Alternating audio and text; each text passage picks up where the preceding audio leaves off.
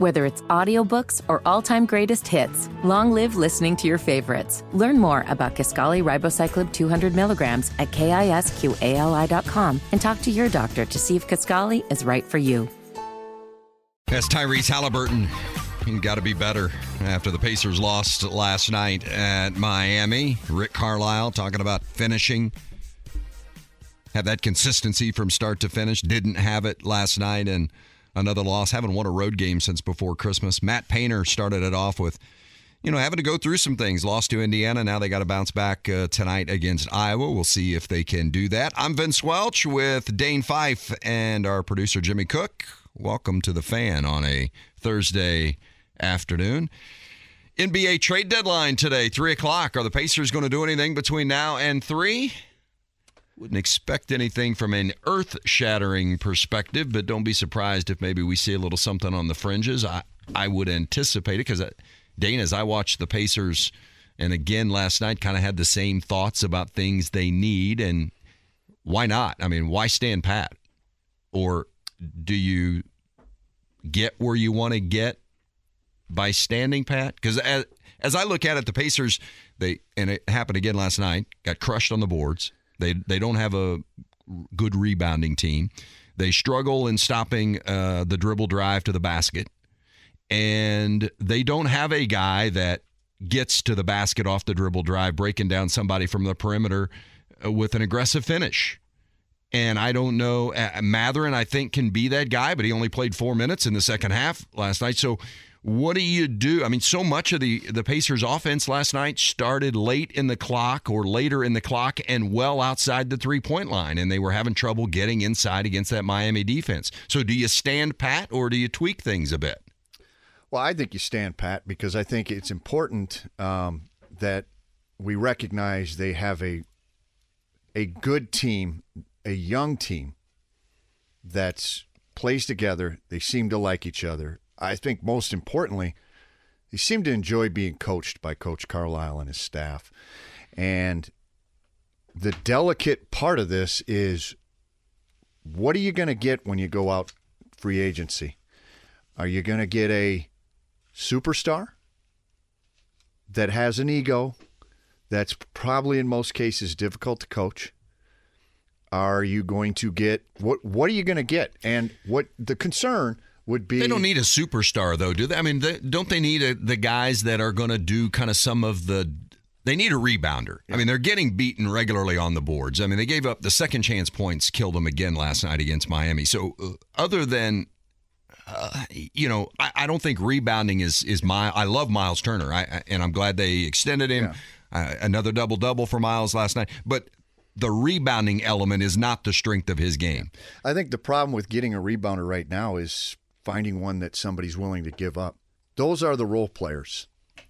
Those are the guys that hold the team together.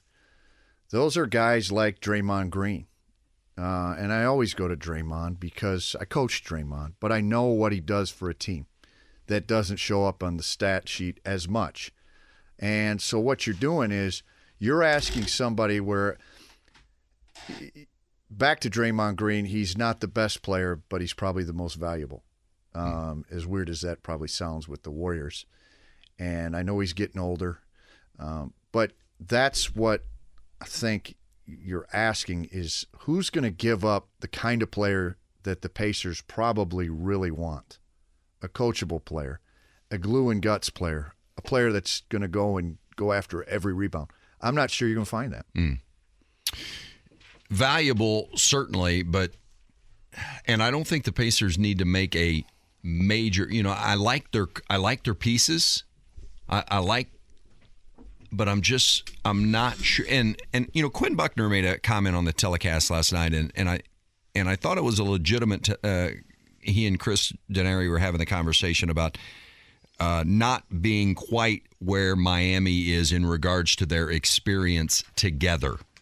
And the togetherness of the young Pacers team haven't, you know, Halliburton hasn't even been there. Well, he's been there right at a year. You know, so these guys, for the most part, haven't even played together a year.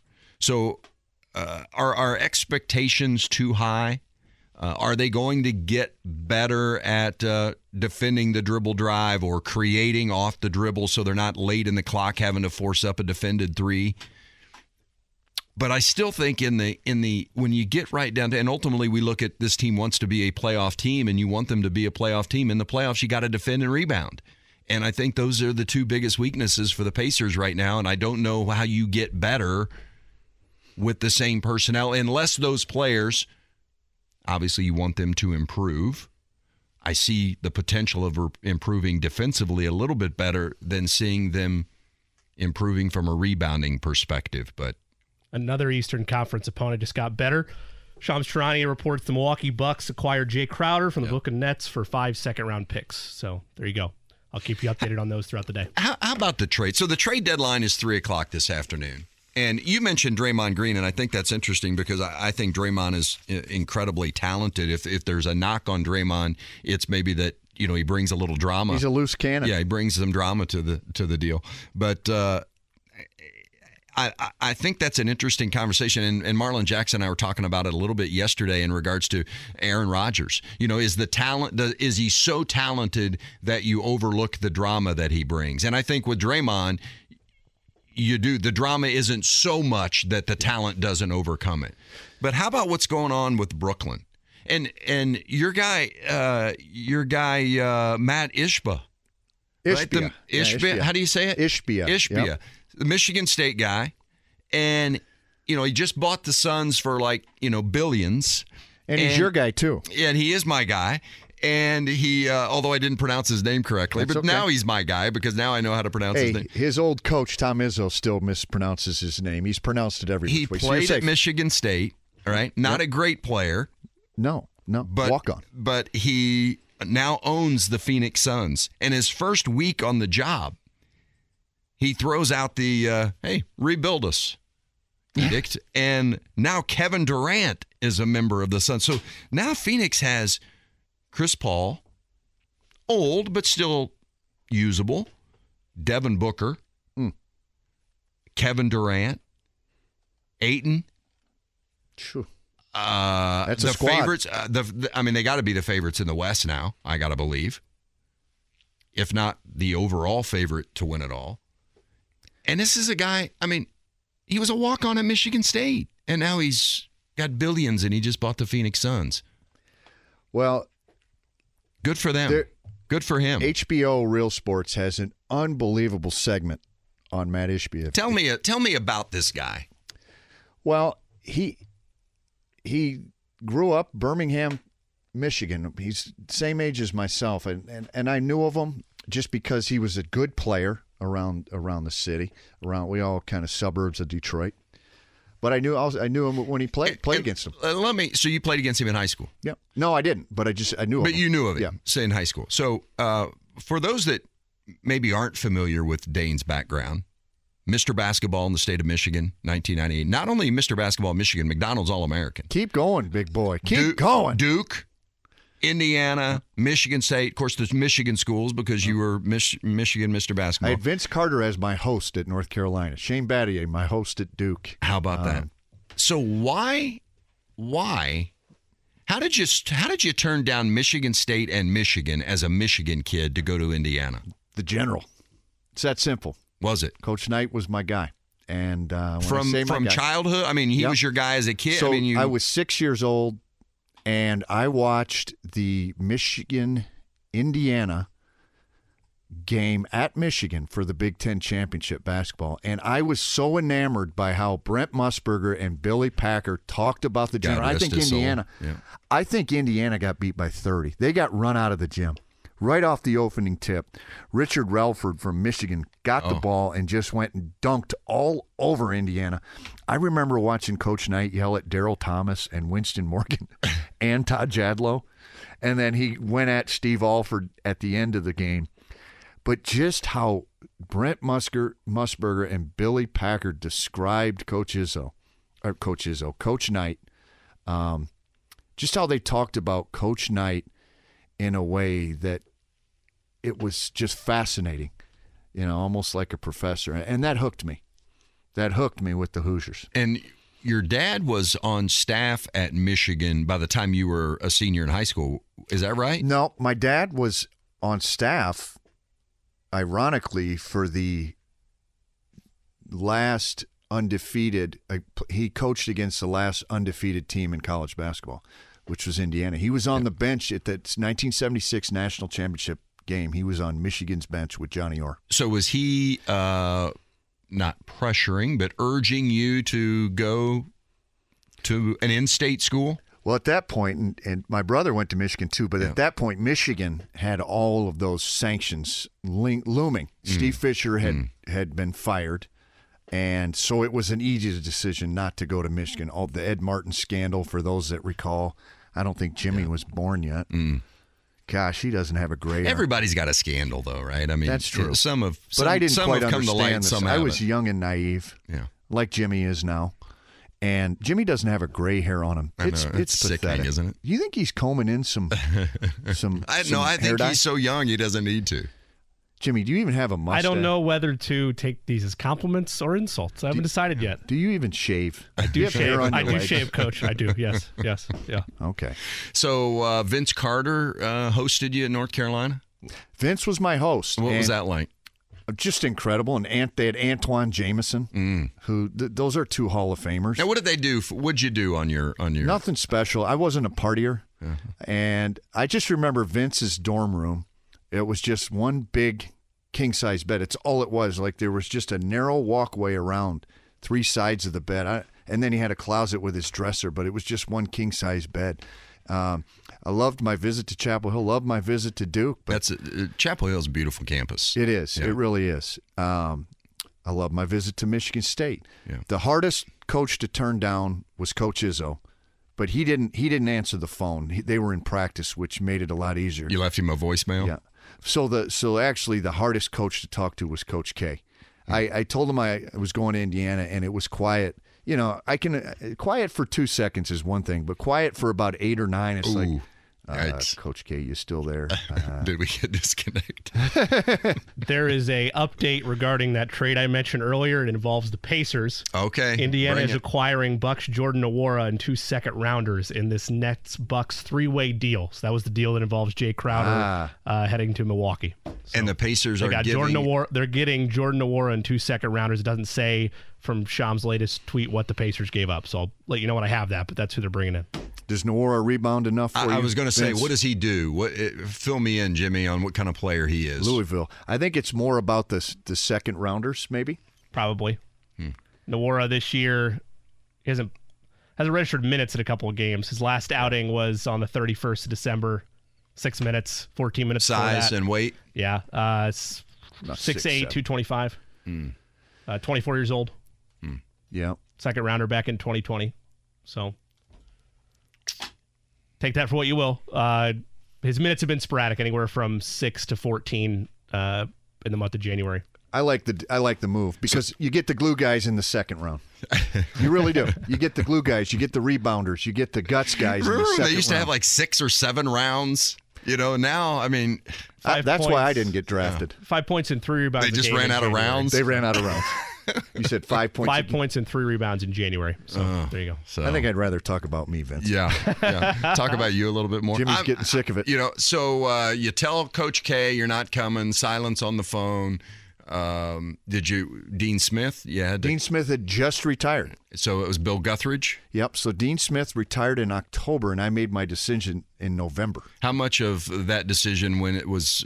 Um, did you, Dean Smith? Yeah. Dean Smith had just retired. so it was Bill Guthridge. Yep. So Dean Smith retired in October, and I made my decision in November. How much of that decision when it was because Dean Smith had retired? Zero. I Yeah. was going to Indiana, and just Period. uh, I was just enjoying the attention. So you uh, said no to Izzo, and then later you went back and were an assistant for Izzo for ten, Ten years. seasons, ten years. It was the- how much did he give? How much crap did he give you about not uh, choosing him uh, to begin with as a player? You know, not too much. Not too much. Um, but it one it was one of the greatest lessons in life, honestly, that I ever I ever got uh, as it relates to kind of the working life, my working life, my adult life.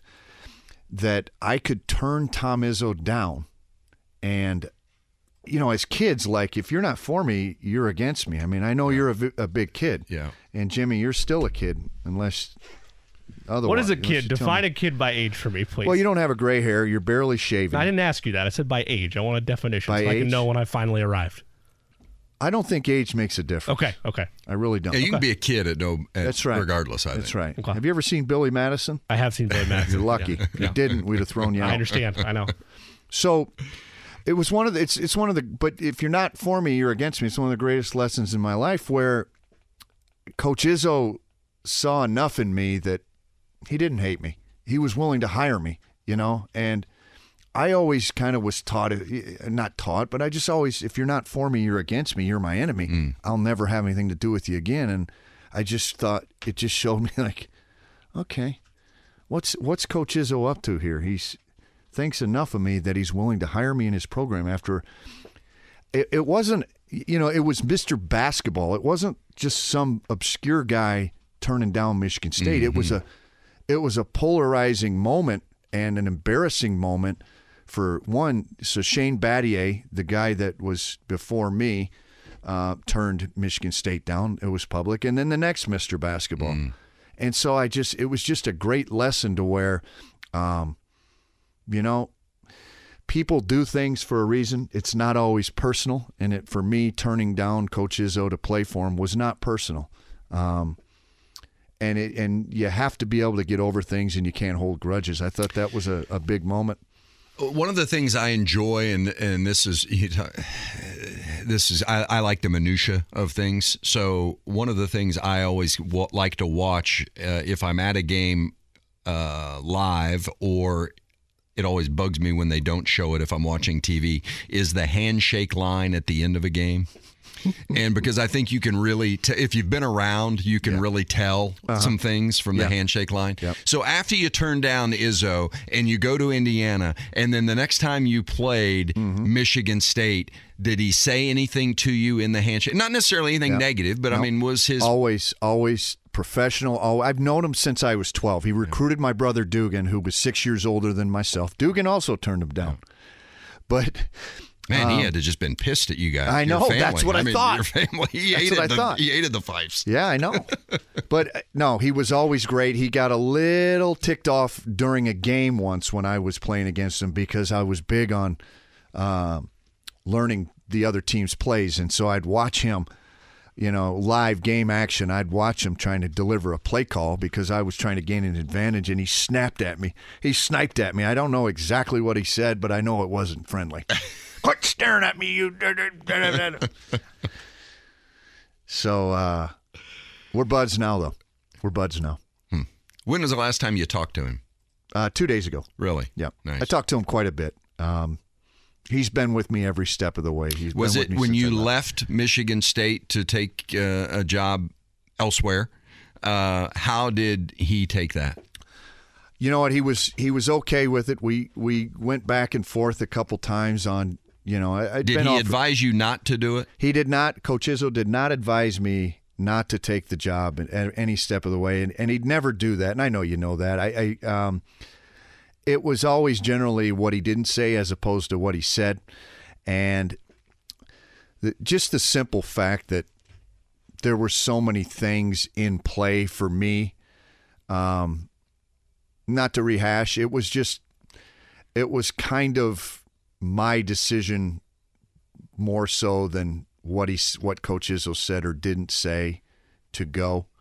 Um, and he was great with it. He was with me every step of the way. Um, you know, once I left, he totally understood.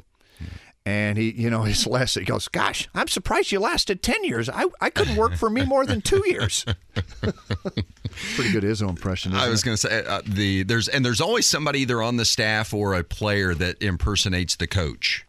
Well, I would say that Who who when you played at Indiana, who did the best uh, Bob Knight impersonation? Myself and Tom Coverdale. Tom Coverdale could do his walk very well, the way he walked. It was just beautiful, um, and I could, I could, uh, I just called them just. I would call them, I think, generalities that um, that you know, with general Yeah. in quotes there. but I I would do the uh, general impressions. I was the only one that would have the guts. Did uh, Bob Knight ever come in in the middle of you doing? Did he ever see you doing? Coach Knight never caught me doing any. I think he caught Tom Coverdale impersonating his walk, and he would always stare up at the top, just kind of just above the lockers when he'd come in and talk. He'd make eye contact, but he'd always look up above you. And Coverdale even he even found Cov uh, doing that part of it. Just you know, thank God he was in a good mood when he caught Coverdale because uh, it could have gotten ugly if he if he hadn't. Yeah, those are the things. I mean, because there's always somebody on the team that has the impersonation of the the coach. That's some deep minutia for Yeah, you. you. I love that. digging that. I love that. Uh, big game tonight. Uh, looking at the headlines for what's going on tonight, we talked about the NBA trade deadline. We'll uh, keep you updated on that. A couple of big trades, including um, and not a big trade, but the Pacers involved in one, and and we'll get more from Jimmy on that in a moment. Uh, Pacers did lose to the Heat last night. Um, number one, Purdue back at it. First game since losing to Indiana. They play Iowa this evening, and we'll talk with Seth Greenberg a little bit later. He's uh, got the call for that one tonight. Is that uh, Big Ten Network or is that uh, FS1? Do we know? If it's Seth, it's got to be ESPN. ESPN. Oh, ESPN. Okay. Yeah. Yeah, I think you're right. And then uh, the IU women's team. Oh, I, you know, I've never enjoyed women's basketball more than I have uh, Teri. Not even just this year, but Yeah. Teri Moren and what she has done with that team at Indiana. Uh, I will watch that. That's appointment TV for me now. The IU, honest to goodness, if I look and see is the are the IU women playing tonight. Uh, I loved the IU Purdue game. You know, in Purdue, long long time successful women's program. Yep. And um, so after the men's uh, IU Purdue game, the next day the IU women played at Mackey against Purdue. It was a terrific game. But what Teri Moren has done, and they're up to uh, number four in the country now, and. Um, Big fan of her, uh, big fan of theirs, and I think we're going to maybe have her on tomorrow. we're working on it. Working on that. We're hoping and praying. Hopefully uh, that'll be the case. But they play uh, Iowa tonight down in uh, Bloomington. So um, a couple of good, uh, couple of good games, college games. Purdue and Iowa tonight. Uh, Is it? How do you see Purdue bounce back okay tonight? I mean, we heard Matt Painter there on the clip off the top saying, you know, you got to go through some things, Yeah. and going through some things was the loss Yeah. to Indiana. Yep. But you got to grow from it and get better and respond, and that's the opportunity tonight. Well, I was, you know, I was no slouch, and I think they're they're still a little bit Jekyll and Hyde. You, you can get the Iowa that stinks it up, or you can get the Iowa that goes to Rutgers and beats the brakes off them. You know, you can get the Iowa that's down twenty at half to Indiana, or you can get the second half Iowa that comes out and beats the brakes off you. And so it's no different playing against Purdue. I think Purdue's probably suffering. Purdue's probably got a little post Indiana hangover, as I think Indiana had the other night post Purdue, because either way, it's a highly emotional week. It's and it's a highly emotional game, and there's going to be some letdown whether you win or lose. Um, so I think. Um, I'd like to say it's up to Purdue tonight, and it is to an extent, but it's really up to Iowa as well. because are you going to get the Jekyll Iowa or are you going to get the Hyde Iowa? And there's really no rhyme or reason to, to what makes Iowa play well or play like dirt. Uh, This is and this is thing uh, thing that I think probably from a coach's standpoint you'll say you hate this kind of conversation, but I think you can get it. Was I I was having this conversation with somebody earlier today. The win over the win for Indiana against Purdue was a bigger win for IU than it was a big loss for Purdue. And and I say that because you know Purdue has had Indiana's number Yeah. uh, Indiana winning. It was the biggest win for that regime, I think, um, the Indiana coaching regime for Woodson. That was a, Yeah. a you know they needed that win. Yeah. Um, at home Yeah. against the rival, Number one. the number one Yep. team. Indiana had been playing well, but they really needed that signature win in that stretch. So huge for Indiana to do Yep. that.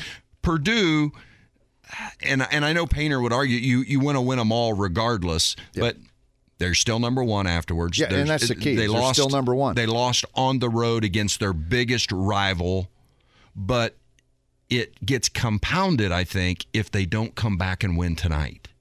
Yeah, I think it, I would agree. If from Purdue's standpoint, um, right now you're fighting for a seed in the NCAA tournament.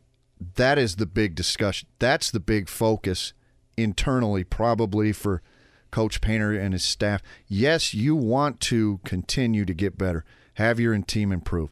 As Coach Paint said, they got to go through some things.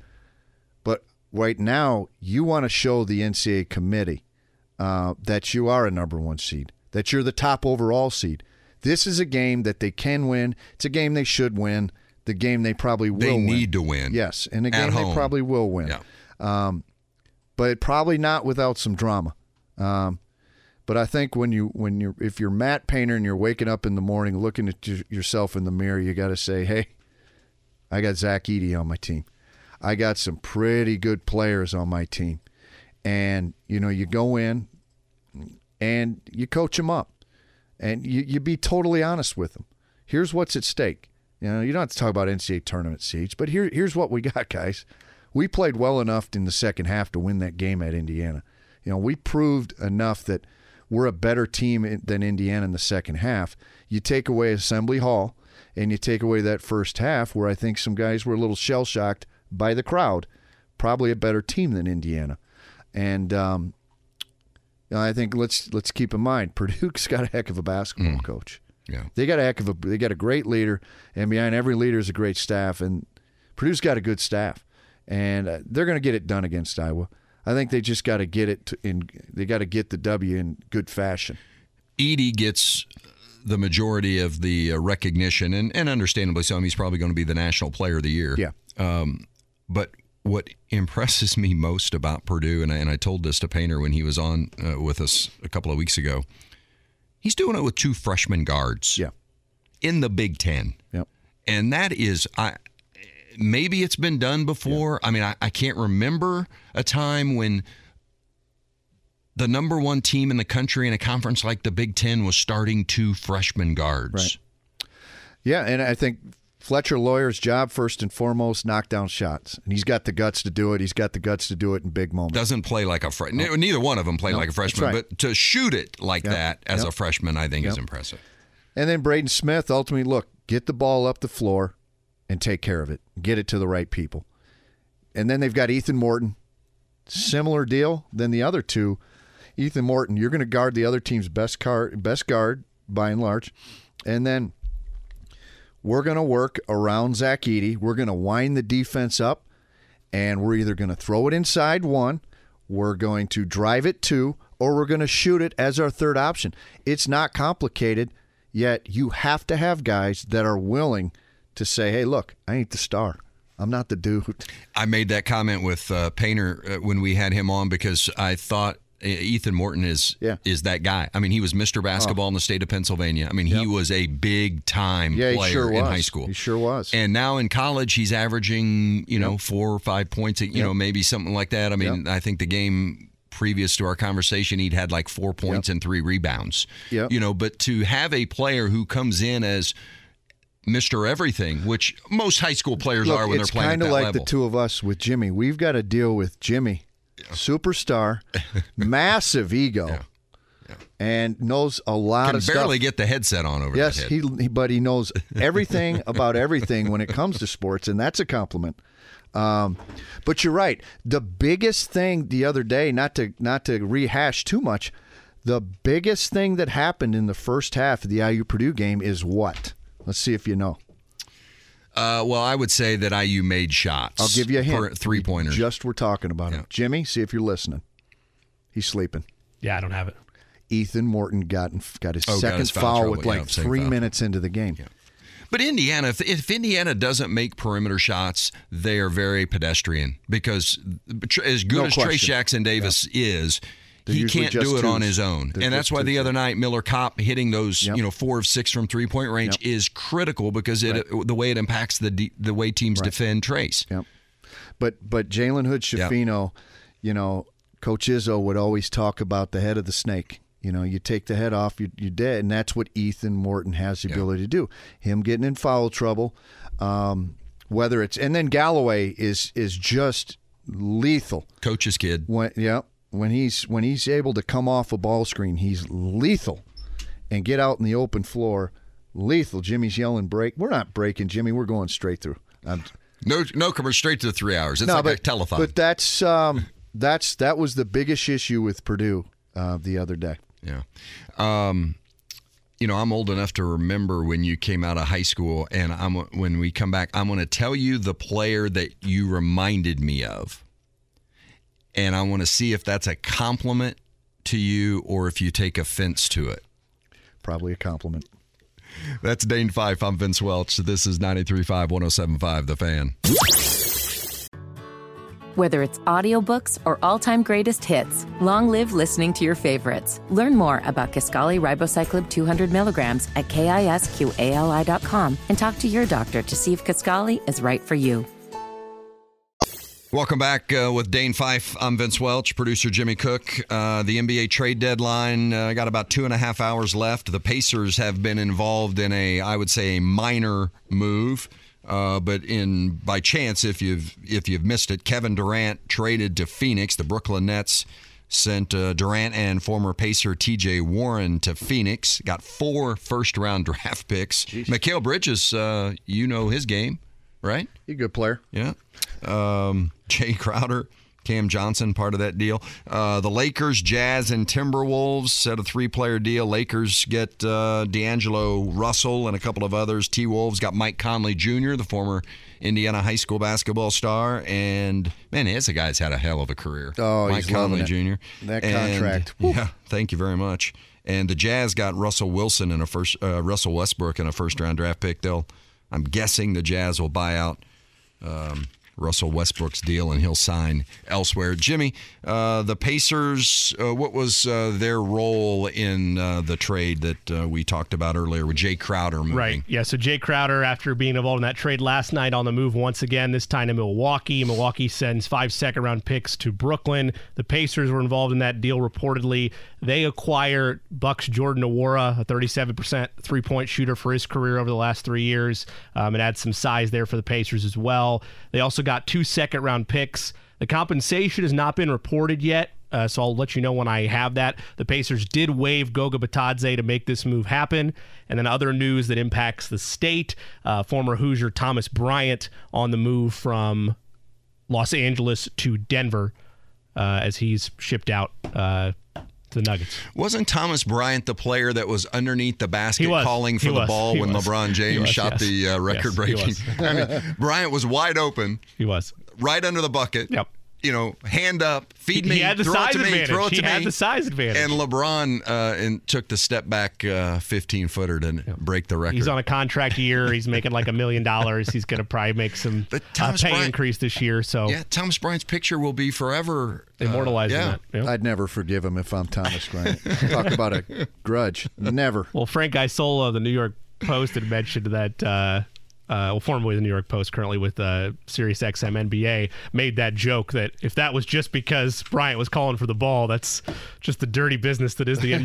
that's why he shipped off now. So Oh my goodness! Number one Purdue plays tonight uh, against Iowa. Iowa 15 and eight. We uh, just chatted about that before the break. We'll touch on that a little bit more. Pacers lost 116-111 last night at Miami. Pacers have now dropped 10 in a row on the road. Pacers led by eight in the third, and then Miami went on a 30 to 10 run uh, to take the lead for good early in the fourth. Um, Pacers answered with a 13 to 2 run, got to within one with about six minutes to go, but just couldn't get over the hump. Um, a couple of things that jumped out at me from the game. Um, TJ McConnell was terrific uh, last night. First half, 16 points, only finished with 18, but I love the way that guy plays. Uh, Miami dominated the game at the free throw line, 16 points more than the Pacers at the free throw line. Miami was 36 of 39 from the free throw line. Miami with 15 offensive rebounds, out rebounded the Pacers 48 31. The second chance points uh, reflect that as well. Uh, Bam Adebayo, the difference 38 and 9 for Miami, 12 of 16 from the floor, 14 of 14 from the free throw line. Jimmy Butler was big, especially in that third quarter run for uh, Miami. He had 25. The Pacers got 29 from Buddy Hield. You know, Buddy Hield's on pace to hit 300 three pointers Wow. this season. Only five times in NBA history has a player made 300 three pointers in a season. And I think Steph Curry has Oh, done it four of the five times. So uh, notable there. Um, Mathurin played only 13 minutes last night, only double figures once in the last four games. He was 0 of 2 from the floor last night, two points. Um, I don't want to be too speculative, but that that just says something like he's either worn down, maybe got a, something lingering. Rick Carlisle was asked about it after the game, said coach's decision. Yeah. Um, you know, and I said Mathurin on the bench um, was cheering on the team. I mean, it didn't look like he was ticked off about anything or had a bad attitude about it or any of those uh, any of that situation. But it just uh, they need him. They need him to be more than 13 minutes a game and two points, uh, or what he has been over the last four, and and hopefully it's uh, nothing significant, and we do see his minutes pop back up and his production as well. But Buddy Hield, 29.7 rebounds. Miles Turner, 21 and 10. I mentioned McConnell was 16 in the first half, finished with 18. Halliburton wasn't even in double figures until late in the game. He ended up with 11 points and 10 assists, but uh, three of eight from the floor, two of six from three point range. In the clip we played off the top of the show today, he said, I got to be better, and I'm not going to argue. I like that. Yeah. Little little responsibility, able to self reflect, reflect, and blame blame it on oneself. Yeah. Uh, we mentioned the Durant trade to Phoenix. Phoenix is here on Friday, right? I mean, that's the Pacers the tomorrow night. Yep. The Pacers next game. Jimmy, do we get KD on here, or no? Let him Uh, let him get his feet wet with the Suns before we dive in. Before Yeah, I we gotta get let him him on get the a show. game. You know, Yeah. Do you I'll think tell- he'll I'll play. Friday? I mean, after the trade, will he play? Probably not. Oh, absolutely. Load management. You know- you know he needs some play. time to. He needs some time to you know catch his. Yeah. Well, he's been nicked up anyway, so Yeah. Wow. I wouldn't expect to see him. But uh, yeah, he hasn't I still like last their. month. I still like you know Devin Booker. Yeah. Yeah. I, I think he's worth the price of admission. Devin Devin can flat out recruited him as, as uh, when I was at Michigan State. We recruited him. Got beat by Kentucky. Didn't pay enough, or what? You guys weren't paying enough at Michigan State, or what? NIL didn't exist. What Yeah. do you mean? Hey, one coach, and you tell me if this isn't true. One coach told me, and I won't say who it was, but big time program said the NIL just means that instead of handing it to them under the table, you just put it on top of the table now.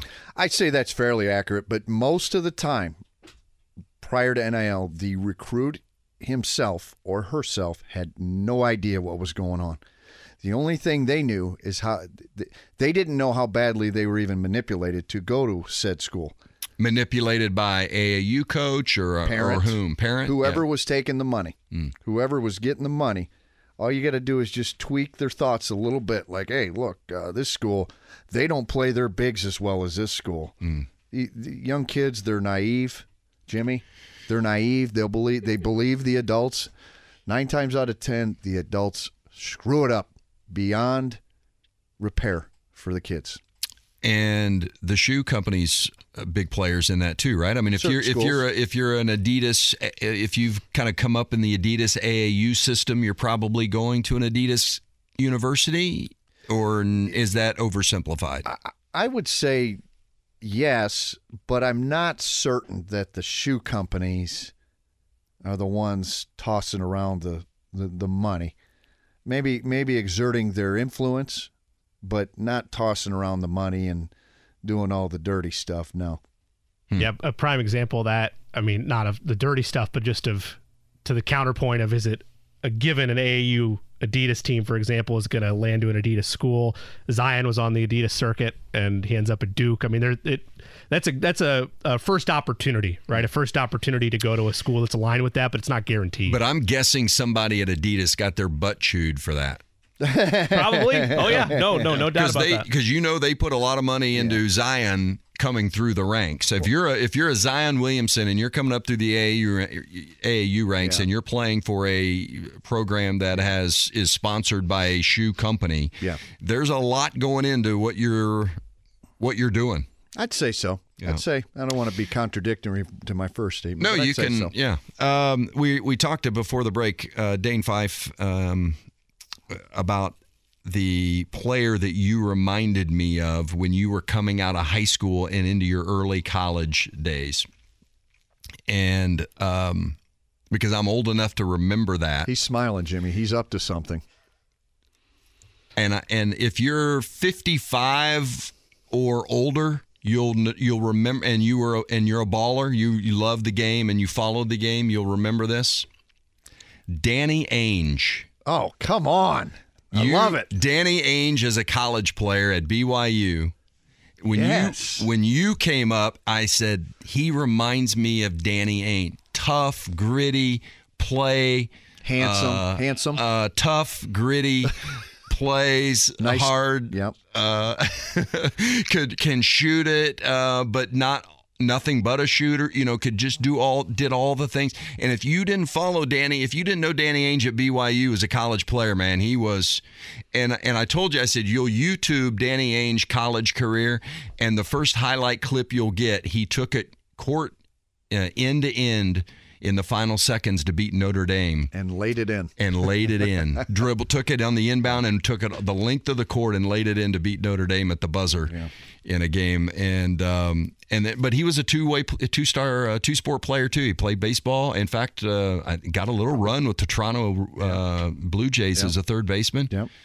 And he is now the guy running things for the Utah Jazz. That's right. And the Jazz, with all the the play, the trade that they were involved with with the Lakers and the Timberwolves, they get the first round pick with uh, in in that deal. I mean, they've got like, I mean, he's got enough first round draft picks. I think he could start his own expansion team. Probably could. start in the G League. Send some to my guy at Phoenix, Yeah.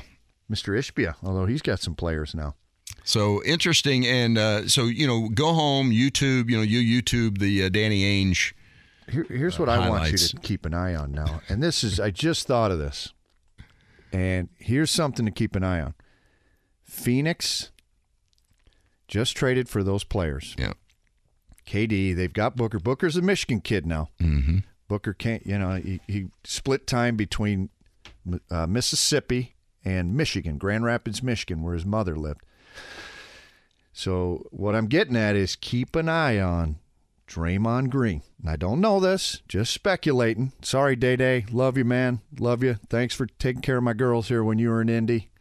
Took pictures with them. Was unbelievable. Draymond was with my two daughters. Just just so friendly, kind, sweet, gentle. Just unbelievable.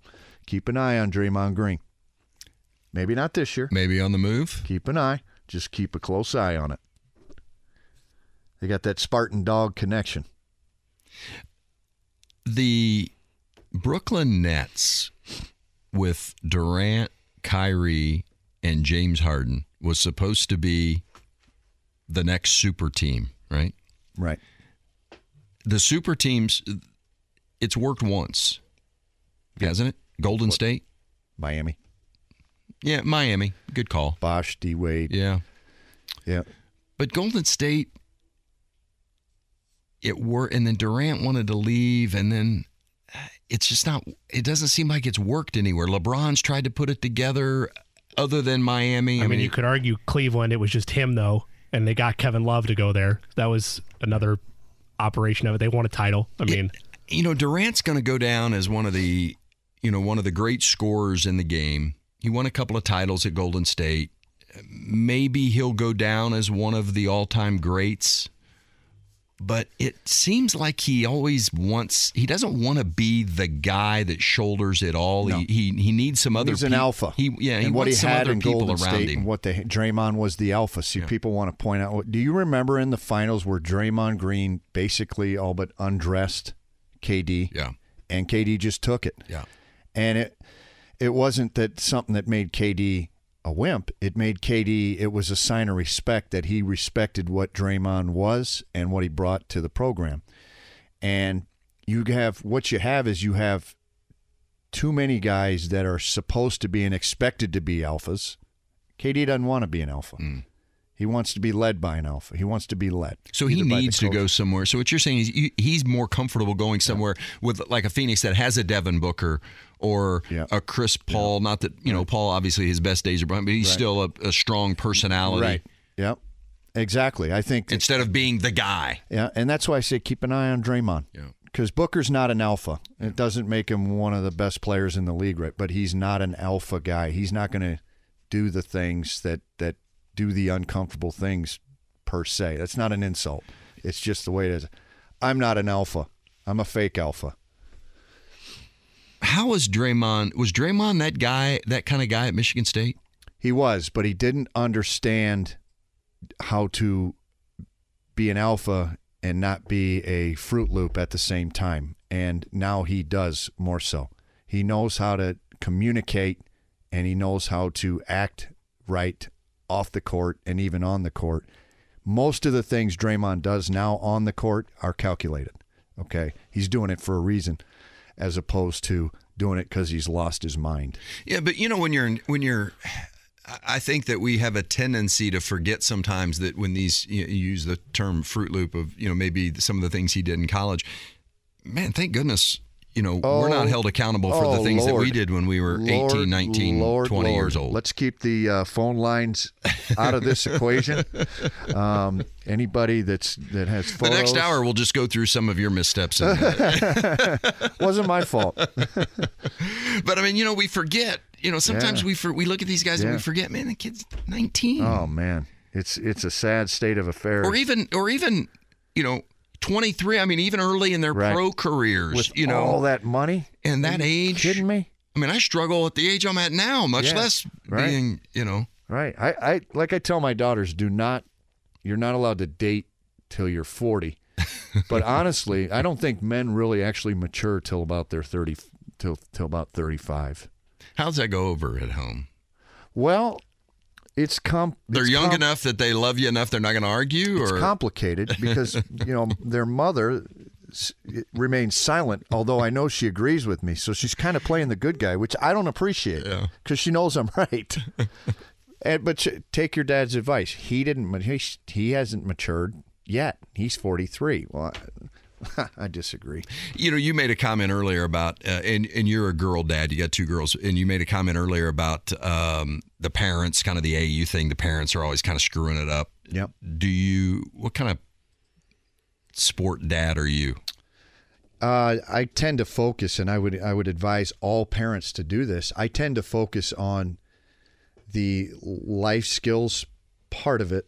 Would be hard work, listening you know, anything with the ball, when you're trying to badger your child into doing something that involves the actual basketball or involves, you know, something that involves their hands, that's where the anxiety creeps in and you screw it up for them.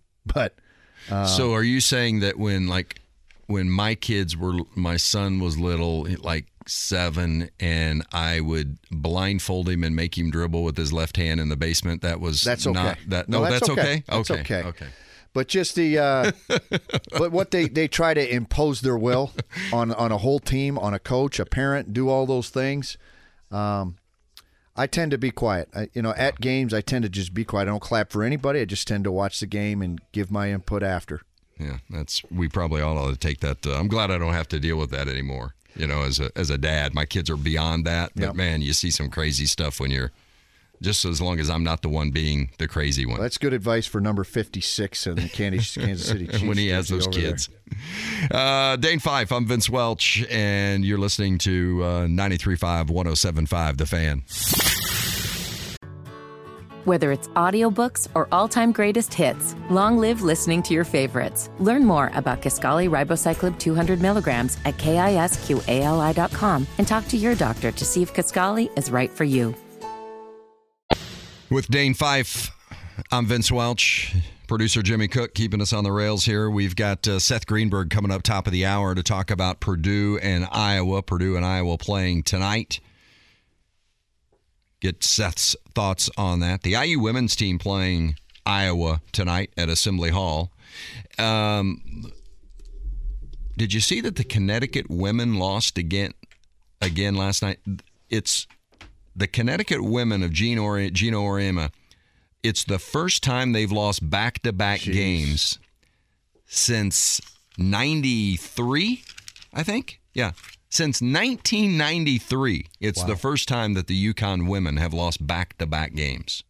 No, I didn't see it, but what I'll say is look out. It's Teri Moren time. It's her time now. Yeah. It's her time. It's, uh, can, is, is, are the IU women good enough to win the national? Cha- I mean, they're ranked fourth in the country, so that would lead you to believe that they are obviously one of the elite teams in the country. People view them that way, but are they good enough to beat South Carolina? I mean, are they that good? I think they are. I and in fact, I still think that Indiana women's hoops is still learning to play with Grace Berger because she was out for so long. That takes time. Always the common rule of thumb for at least in in college is it takes a half. You know how how long you were out is how long it takes you to get back. You know to where you're playing at your best and your team is playing at their best. And when you have someone like Grace Berger it it takes time. And for her to once she gets playing at her best and the team starts to gel whoo look out. The indiana hoosiers women's hoops. It's going to be an indiana it's going to be an indiana women's hoops state. It's a fun, it's a soon. fun watch, and she Teri Moren is from Seymour originally. Uh, played at Purdue, and Yeah. but is coach at Indiana, and I think that that's kind of a position I would like to think that maybe she values enough being a kind of a hometown girl Oh, yeah. that she would stay there and build it forever and not take the whatever big offer might come. I would say so. I think she's, you know, her parents live around Yeah, there, and I think she's Coach Moore without asking her. Hopefully, we get a chance to ask ask her tomorrow. Yeah. that she's going to be happy right where she's at for a long, time. She's got time. an incredible staff Yeah. of good people. They work hard. They got each other's backs. Behind every great leader is a great staff, and she's got a good one. Yeah, good stuff. And um, man, I, you got to be able to recruit to Indiana. I mean, it's such a beautiful campus. Uh, the infrastructure, facility wise, is Yeah. there. I mean, it's you know, there's a there's a lot to like about uh, about going to IU, Well, as Tom Crean said, it's Indiana. And that that really used to mean something, didn't it? It did. It sure did. It, Does loyalty, it still nationally? Does it still No. mean? It, No. it doesn't. Doesn't it? No, but I think you know it's nobody's fault, and hopefully um, it'll come back someday. And Coach Moren's doing a heck of a job of bringing it back. Yeah, good stuff. We'll um, catch up with Seth Greenberg. Purdue, number one ranked Purdue against Iowa tonight, and Greenberg will be on the call, and we'll chat with him uh, coming up here in just a moment on 93.5, 107.5, The Fan. With the coach Dane Fife, I'm Vince Welch, producer Jimmy Cook, uh, getting ready to bring you Seth Greenberg to talk I or to uh, talk Purdue and Iowa tonight. Real quickly, we just got a couple of uh, hours left, and before the NBA trade deadline, the Pacers have been somewhat active. Uh, George Hill, the Indianapolis native, former Pacer, coming from Milwaukee, as is Serge Ibaka. Jordan Nwora coming as well, some second round picks, but we have not been uh, privy to the information as to who Indiana is giving up. Is that correct, Jimmy? Yeah, we've yet to get official confirmation. I'll let you know once I have that. But yeah, no word on what the Pacers are sending out other than what you The, the. Pacers did waive Goga yeah, earlier Goga, today. Goga, Goga Bitadze. reported by Shams Charania. Yeah, Goga has been waived. Yep. It'll be interesting to see. Uh, they got to give up a little something to get to get George Hill and and Serge. I think we'll see. Both those guys have played their best basketball, but still may be usable. Oh, very much so. Leadership, Yep. uh, solid. You know what you're getting, not just every game, Veterans uh, every with this young team. Yeah. Show So- these young cats how to do things. Hey, speaking of veterans and uh, showing young cats how to do things, let's bring in Seth Greenberg. Uh, talk about Purdue and Iowa. Uh, we'll give you 30 seconds off the top, uh, Seth, if you want to just uh, badger uh, Dane a little bit. Here comes the roast. Well, I don't know. I mean, you, you're the one who just said. Speaking of old guys, so I mean, like you're bringing our fossils now. So I mean, I don't, I don't know. If, I don't know if the Badger, you know, Dane. I mean, goodness gracious. I mean, I get I get 15 minutes on the NBA, and uh, you know, and then I get called an old guy. So Well, I'm older than Jimmy, all of Jimmy, you, so. Jimmy, Jimmy, thanks for calling and getting me on the show. Happy. I, mean, I, know, I know Dakich never treated me this way. I don't know. Oh, well, uh, you know, you've been around long enough, you get all kind of treatment. And so, uh, believe me, I'm, I'm probably older than. It was at a, a great stat I heard that LeBron has scored as many points as Larry Bird and um, uh, Stefan uh, Not Steph Curry. Steph Curry combined. Holy Lord, you couldn't even Can remember you his believe name. that? How old are Steph you? Curry and uh, Larry Bird combined haven't scored as many points as LeBron. I got him for you, Coach. I just I just All right. threw a barb at Coach. Loudest arena. Assembly. I'm Assembly. Uh, Mackey, Cameron, or Cameron. Assembly the other day. Now, you know, Cameron.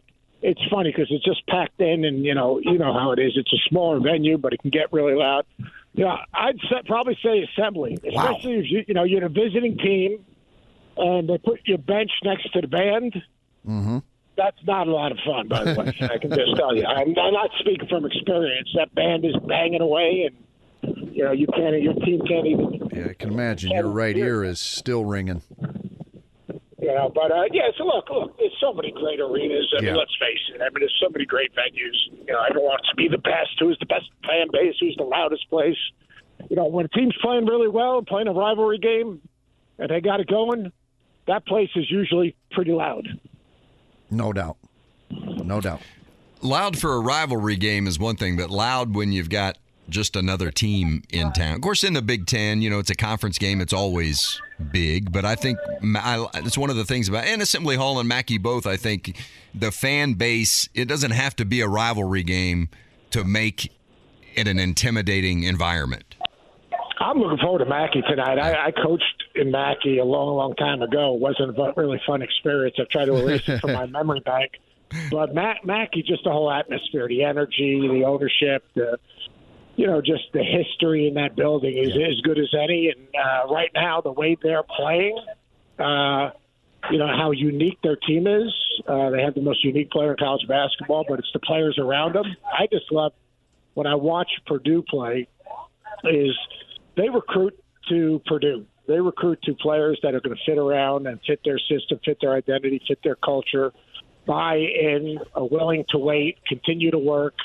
Uh, you know, they they recruit more four year, three and four year guys, and they really get immersed in, in what Purdue basketball is all about, which I think is really cool. Yeah, Coach. People talk. They make a big deal about Matt Painter, Coach Painter's tournament record, blah blah blah. I don't think they understand how hard it is to, to win in the Oh, NCAA tournament.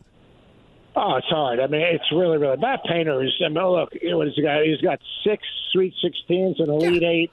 Right. Uh, if you look at the champ, you know, three Big Ten championships, one conference championship. You look at the continuity of their program, uh, and they've only had one five-star recruit in 18 years. Jeez. So, like, I think about that. You know, like Swanigan. Uh, Matt, Swanigan, right? yeah, Swanigan. Yep. So if you think about it, I mean, what Matt Painter's been able to do, to Hmm. consistency in when they play, how they play, how unselfish they are, their buy-in. Uh, you know, think about the agility they've had. I mean, they played one way, obviously, with Carsen Edwards. Right. They. Played another way with, obviously, the bigs that they've played with. They played a little bit differently with Jay Jaden Ivey. Yep. Uh, so, I mean, his agility and his ability to fit his system Right. to his personnel, to me, is the thing that makes him so, so unique. Dane and I were talking uh, earlier about the fact uh, that uh, you know what. When was the last time you saw a number one team in the country r- rolling with two freshmen in the backcourt? I mean, uh, what They don't he play like freshmen. man, they do not, and and which is a testament, obviously, to their own ability, but I think the way in which they're coached and uh, what, what Matt and the the staff have done with those players, kind of to your point about what is around Zach Edey. Well, it's also about their ability to evaluate. You know, to me, like you know, recruiting, everyone talks about recruiting. It's not what you know. Once a guy steps on campus, I don't care. Hold on, one second. I'm ordering a Jersey Mike's right now, so you're gonna have to give me a, little, quick little break. you know, we only have a certain amount of time before shoot around. Yep. Yeah, wha- what's what are you getting there, Coach? What are you getting? We're at? about to hear it. yeah. Dive in. I, th- I think a big part when when especially what he talks about, he's going to say that if you, you can what what you recruit isn't necessarily what you're going to get when when a player gets on campus. All that stuff gets thrown out because you never ever know what's going to happen until the lights in Mackey turn on, or the lights at Assembly Hall, or the lights at Cameron, and then it's a whole nother ball game when you're on the road. You know, and you could look at the freshman numbers now. Yeah. You could probably take a look that freshman numbers generally are much better at home. And most teams by and large play better at home, but players just play. And I think it's going to be interesting down the stretch how these pres- freshmen perform because you can see it with the Pacers right now. I I'm I, I don't like I said I don't want to be speculative on you know why they're why Halliburton's not playing or Mathurin's not playing as much, but I think it's probably has something to do with the the mental wear down if not the physical wear down, and just giving him a little break and letting some other guys get some time. And the the freshman that you and we talked a little bit with Painter about this, and we had him on a week or so ago about the wall, the freshman wall. You know, it's kind of like the rookie wall in the NBA. I mean, is it a real thing? How do you prepare to how do you prepare to avoid it? I mean, from a coaching standpoint, and, and Seth, you've been there, done that as well with uh, Dane. How do you prepare a freshman to be able to transition through the season so that the quote unquote freshman wall uh, doesn't detract, you know, isn't quite as impactful from a negative standpoint as it could be? Well, I mean, it's real simple. I mean, you you you, you know, load management. No, like here's the that's all part of the process. The, the part of the process is that you know uh, it's different. You're not playing in uh, EYBL. You're not playing. Right. You know, in the back gym, and you know, in, you at UNLV or in Orlando, what you, you got to do is you got to just Hold, hold on a second here, guys. I'm This reminds me of Coach Knight. I can't. I can't get a number six. It's unbelievable. I can't get a number six. Oh gosh, this, Coach Well, Br- what is the number six? Jimmy. Yeah, Jimmy knows. Jimmy got that. Uh, the go. number. I'm, go, I'm a Jimmy. Here cheesesteak go, guy. I don't. I don't know Seth, what Seth, number what six is a number six at Jersey Mike's? It's a roast beef from provolone. Uh, I'm waiting for him to get to it. I, you know, the tomatoes and the lettuce with that little dressing at Jersey Mike's very, very good. Coach, tell him you know Jimmy. Tell him, order the Jimmy. Tell him you know Jimmy. Yeah, that's true. No, Jimmy Cook is a very famous guy. I got the Jimmy Cook. Are you No back? about. But no, no, yeah. But here's the deal about the fresh, the freshman is is that look, it's part of the process you're going to go through. But are they going to be ready in the NCAA tournament? Those guys don't play like freshmen. I don't care what happens. I thought the great thing was after that game. I disagree with my man Dan Dakich, who's my guy, but I thought Zach. I thought first of all, Braden Smith owned it, and then Zach Edey basically put an exclamation on it that you know we're in this thing together. And then, you know, we always talk about kids more caring about themselves than others. Well, there was a perfect example of a team that had each other's back. Yeah, it's And being a great you want? teammate. Isn't that what you want? Is that what you want? So, I mean, like, I love my man Dakich, but one of the few times I disagree with him in that, you know what, those kids right there, you could see that they care about each other and had each other's backs, and you're only as good as the guy sitting next to you in a game, and you got to stand up for each other, good, bad, or indifferent. How do you see the uh, Purdue Iowa game tonight that you've got? Well, I was really struggling on the road. Let's face it. I mean, you know, you look at the numbers; it's significant. You know, they're gonna, I think they'll extend their defense to try to limit their exposure in the half court by extending their defense. Uh, I think they'll try to, you know, get Zach Edey one step off the lane so the doubles are a little shorter. I think that's going to be something to watch. I think they're going to move around Zach Edey because I was one of the few teams that actually runs real motion. Yeah. Uh, and I think they have the ability to move him around, move Kris Murray around. Uh, I think that'll be really interesting. But you know, pressure on the ball when you play when you play Purdue, you got to have pressure on the ball because if you don't have pressure on the ball, then it's just too easy to post. Then you got to guard your post action because he's really become a good passer out of doubles. So I think it's gonna be a fun game. I'm excited to be part of it. Yeah, it, I think it will be fun, Coach. We were talking earlier about there's a there's a post rivalry hangover. Um, Yeah, you got to validate. You got to Yeah. validate wins. So you got to bounce back from losses. yeah, and and if you're Matt Painter, what do you say other than "Hey guys, you know, tough one"? If you're Matt Painter, what do you say after the after a, a loss like that to get your team back ready? Because Iowa, you know, you can get the Iowa who was down 20 to IU at Iowa uh, at at halftime, or you can get the Iowa that right after that goes and beats the brakes off Rutgers at Rutgers. Yeah, Iowa's a good team. They could score it. I mean, they got a bunch of floor gamers, a bunch of shot makers. They played well offensively. I mean, Matt Painter's real simple. We played in the Big Ten. We played on the road. You know, we didn't play very well at the start of the game. We bounced back. We we, Yeah. we made a change. Obviously, we put Cal first on Trayce Jackson and, and zoned up. Uh, you know, Zach Edey, which I thought had a good impact on the game. Yeah. Uh, so I, I think, look, it is what it is. Get to the next play. I mean, it's it's real simple. The season's long. No one said we're going to be undefeated. Uh, give give give uh, Indiana some credit. Let's go. Let's have a good practice. He he gave him a couple days off, which is good, and now it's time to move on. Coach, I thought back to that IU game, and I know we're bouncing around. Um, I, I made a big deal about the Ethan Morton Jalen Hood Schifino matchup before the game, and I thought it rang true in the first half that when when Ethan Morton got two fouls in seemed like three minutes, that was a huge part of the game because Ethan, Ethan Morton, for all intents and purposes, defend. I, yeah, and I think he's just their energy. He's their heart and soul. I mean, you can just see it all over his face, and he just flat out competes. And I think he was a big part. Losing him in the first half, I think, maybe not in numbers and in stats, but it was a big part of that first half mess that that Purdue was in. Yeah, and I, I Purdue didn't wasn't defensively. I thought that you know what's called ability, Trey Shack's ability Yeah. to change ends on the floor and beat Zach Edey down the floor, his ability to drive it from the high post, his ability to use his quickness was good. Moving first on him alleviated some of that, and and you know Zach Edey then could zone up on the backside, which I thought was really really important. Did a really good job and had a good impact on the game. Yeah. You've seen you you've been watching basketball all your life, coaching it, etc. I mean, you've seen great players put in perspective what kind of player Zach Edey is as a college player. Uh, Zach Edey is the most unique player in college basketball. It's plain and simple, and you've seen him improve his, play, his ability to play out of doubles. Uh, you see his ability to uh, change ends, his ability to go over each shoulder, which has been phenomenal. Um, you know, I, I, I absolutely love watching him play, and then you know the type of teammate he is. I mean, you know, he doesn't look at himself any differently than the rest of those dudes. So. Zach Edey is the most in this year of college basketball of all the bigs that came back. You know, he's the one who said, "Well, he can't play that many minutes, or he's played that many minutes." He's the one who's had the greatest impact on college basketball. Not Oscar Tshiebwe, not Armando Bacot, yeah, not not Hunter Dickinson. It's been Zach Edey. And not the number six at Jersey Mike's. Number six is George Mike is being made right now, and I'll tell you, my man is killing it right now. Edey's the national player of the year, right? I mean, Yeah, not even close. Yeah. Yeah, I agree. I agree.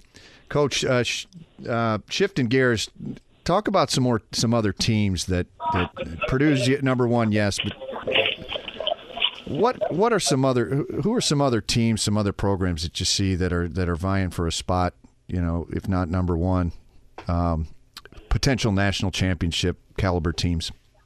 Yeah, I think I think Houston's a team that because of what they do defensively. I think that uh, UCLA we're not talking enough about. Arizona we're probably not talking enough about.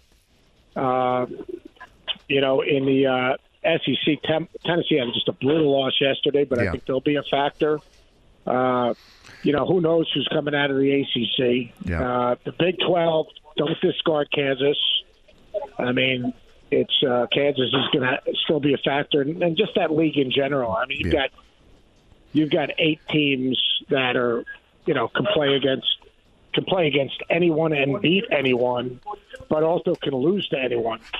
Yeah. You know, I mean, I mean, but Big 12, the TCU, yeah. defense, the defense that's played in the Big 12 is absolutely incredible. I mean, it, I, every single night, it, it is hard to score. Uh, they keep you on one side of the court. Uh, they're really physical. They trap the block. Uh, they create turnovers. Uh, the one question is in, in that league, they do at times struggle scoring. Yeah. Uh, Yeah. They do, but I, I you don't know if it's because who they're playing against Or the defense. uh, or, or, or yeah, exactly the defense. I think the Big e, Big East is going to be interesting because they have some teams that are playing really well. yeah. I mean, uh, the the one team that I think is might maybe the most dangerous, although they did play well against Oklahoma, is Alabama. Yeah, I was going to ask you about Alabama. Coach Oats has himself a squad. I was down there watching them uh, in January, Coach. Woo, they got a squad. Brandon Miller is just an absolute monster. So I, I think Alabama's really, really good. Yeah, I think they can. They can. They look like they can go twelve deep, although they need to go a few less. But they look like they can. They just keep Well, they rolling. go 12 deep. They have they're athletic, and Brandon Miller is just unbelievable. He is. He's He terrific. Uh, Jaden Bradley. They got three freshmen: Noah Clowney, Jaden Bradley, and uh, and Brandon Miller is as good as any three freshmen in the country. Yeah, and what I found interesting is that it looks to me like Noah Clowney is probably one of the probably their leader. As odd as that sounds, a freshman coming in is, is Yeah, I, potentially I their leader. think I actually think it's Jaden Bradley, but Uh-huh. uh, they're- they're- all those guys they're they're all good players. yeah, I mean, yeah. yeah, Brandon Miller's phenomenal, just phenomenal. So it'll be interesting. It's going to be interesting. It's it's going to be interesting to to watch. I've got a guys go in and watch Purdue practice right now, though. Hey, who is your number six this year? Your your number Jersey Mike's number six player of the year. This is If big it- time. My my my jersey is Zach Edey. He didn't even close. yeah, yeah. Okay. Well, conversation. all right, Coach. hey, Coach Fife, behave yourself. I, Really, uh, you know I will. You know I will. That takes all the fun out of it, though. Take care of that. Take care of that beautiful family of yours. I sure will. Thanks, Coach. All right, pal. Thanks, Seth. be. That's Seth Greenberg. He's uh, on the call tonight for Purdue and Iowa. Always good to sit back and listen to coaches talk. Yeah. You know, so y- y- you know you've been in this business a long time, and and coaches talk to coaches differently Hmm. than they talk to other people. Yeah. To you hacks Yeah. who aren't coaches. Yeah. Or, or, Right. or just non-coaches. I mean, you didn't have to go with the hack Jimmy- part. I mean, it's more non-coaches. Made Jimmy laugh. It might be the first time I made Jimmy laugh. you hacks. Um, you know what? And and Coach Greenberg and I used to talk a ton when I was on Michigan State staff because he's he's pretty close with Coach Izzo. But he'd call, I can't get a hold of Tom. Dang, give, give me the scoop. What's going on tonight? And and he'd always be walking his dog, and he called him, you know, Jake the Wonder Dog, and you know, I, R.I.P. yes, R.I.P. Jake. Love you, Jake. Um, but I went through. I'd listened to his. You know, he's three daughters, and each one getting married. I got to get the third one through, and then I'm good. And then uh, you know, and, and I would listen and talk him through it, and we had some great conversations. Um, and he's such a fun guy to talk to and listen to. But I agree with you. You know, when when you talk to coaches as opposed to the uh, when you listen to the coaches do the coach speak and you're able to pick up on it, uh, especially a guy like Coach Greenberg. I mean, I, I think Coach Greenberg, I think Seth Greenberg has a winning record against Coach K, and he's a great coach and he's so knowledgeable. So it's really neat um, to get his perspective um, year in and year out, able to get his perspective um, year in and year out. Uh, I think he's a gem in this business. You know, and here's what I think in regards to, you know, coaches see the games differently than fans, and regardless Yeah. of what co- what Right. sport you're coaching, uh, it's one of the things I think that makes a good coach a good coach. But it's also a learned skill as to Yeah. what to look for. You know, you're looking well beyond the surface of what the typical fan is seeing in a game, and it's not unlike, uh, you know, if you're hey, if you're out there selling uh, medical devices, you understand that business a lot better than a coach does, or you know, a broadcaster, or, or a firefighter, whatever the case may be, whatever your business is.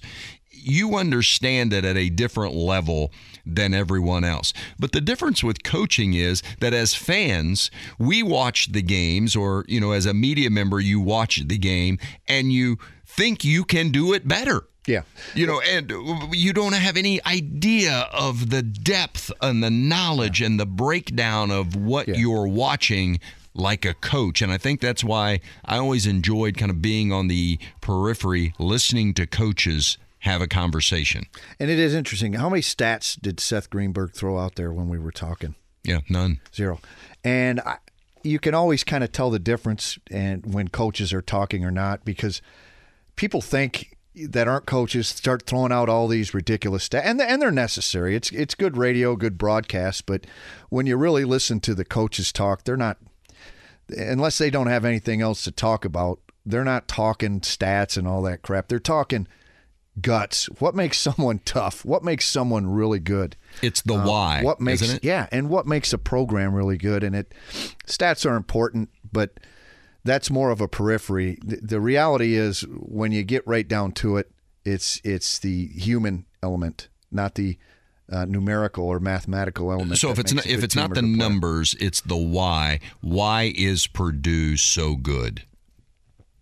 Well, I, they have just a really good balance of role players versus their superstar that doesn't act like a superstar. Obviously, with Zach Edey. Um, does Zach even know he's the best player on the team? I don't even think that matters to him. And I think it's a testament once again to the culture at Purdue. Um, looking back, uh, you know, guys like AJ Hammons or Trevion Williams or Caleb Swanigan, Robbie Hummel, E'Twaun Moore, JaJuan Johnson, some of the guys that have played at Purdue under Matt Painter. The, you just they're guys you would beg to have on your team. Because of the simple fact that they just want to win. They will do anything it takes to win. It's a- not about them. on a national level, I think from a fandom perspective or from the, you know, uh, I don't think Painter gets the recognition he deserves for the success. They haven't made that Final Four run, but I, there's a lot of coaches out there in the college ranks that would love to have his record and his level of success. On the inside, from a coaching perspective, how do the other coaches? I'm guessing the other coaches view him with a lot more respect than probably he gets from the the periphery. Well, he's revered. I mean, Matt Painter is revered. If not, he should be by all Big Ten coaches. But I know he's revered by some. Uh, I know that Tom Izzo has the ultimate respect for him. Um, says it all the time. Um, I think he's he's he. I don't think this is a negative. He's one of the good people in the business because to me, it's not about Matt Painter. Matt Painter doesn't do this for the money. He doesn't do it for the fame. He does it one because he loves it, but two, he gets fulfillment from helping players and and being part of his alma mater. Um, that's taken care of him. That's that's that's loved him. He's loved him back, and you know that can all change. But the way I see it is is he's one of the great ambassadors for college basketball, and I think he'll he'll be one of the great ambassadors till he retires. I've known Painter a long time. Of course, been around a long time, covering him when he was a player. But I was at a high school game with him recently, and there had to have been over the course of the game, and you know, once once the especially the kids discover that the big time coach is there, they all want to come up and have the picture taken with him and everything. And I bet there had to have been 50 kids at some point throughout the course of the night that came up and asked Painter for a picture. And every single time he accommodated them with grace and uh, friendliness. A couple of the kid there, in fact, there was one kid that kind of said, "Ah, I love IU," you know, blah blah blah, and he handled it with, uh, you know, joked with him, and and never one time got cross or not one time seemed frustrated by, "Hey, I'm trying to watch this game and these kids keep coming up." Took selfies with them every single time.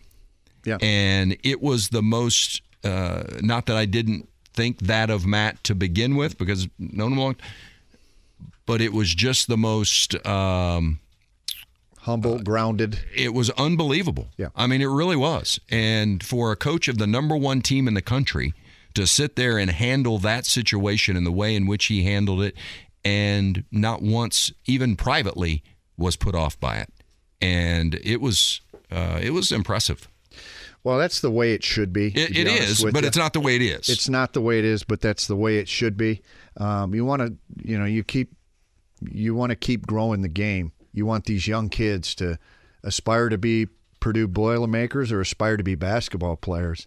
You can't let up on that stuff. Uh, But as a coach, I mean, you've been there as a high school. You know, you're trying to watch a game. You're trying to watch a kid. You know, you're you're you know you're there working yes in a no. sense. Yes and no. But it was uh, Uh, it was it was impressive. yeah, and I can imagine. I, I just, I mean, just like earlier when I came in, I wanted to get a selfie with you, and You you, were kind of like put off about it and no. said, you know, Yeah, I five was bucks, busy. Five bucks. I was busy. You were putting in your order with Jimmy to get Yeah. the you know the sandwich oh, No, Jimmy delivered up to you.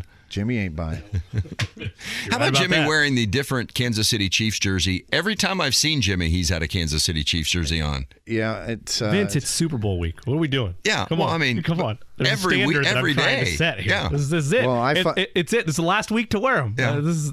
So next week you would be wearing just regular clothes or what? Oh no, there'll be Chiefs T-shirts. They oh. win. If not, Do we'll. Do you think Jimmy's a bring hey, look at me guy this week? Come on. Jimmy Jimmy is relishing in this. Oh, it's Chiefs beautiful. You got to enjoy fandom. it. I, I, I sat down and I didn't do this when they played the Buccaneers. Sat down and I watched all of NFL Network's media night coverage. It was great. Enjoyed every second of it because you don't know. You never know when you're going to be back.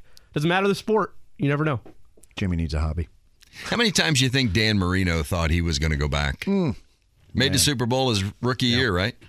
Yep. How many times do you think he believed he was going to go back?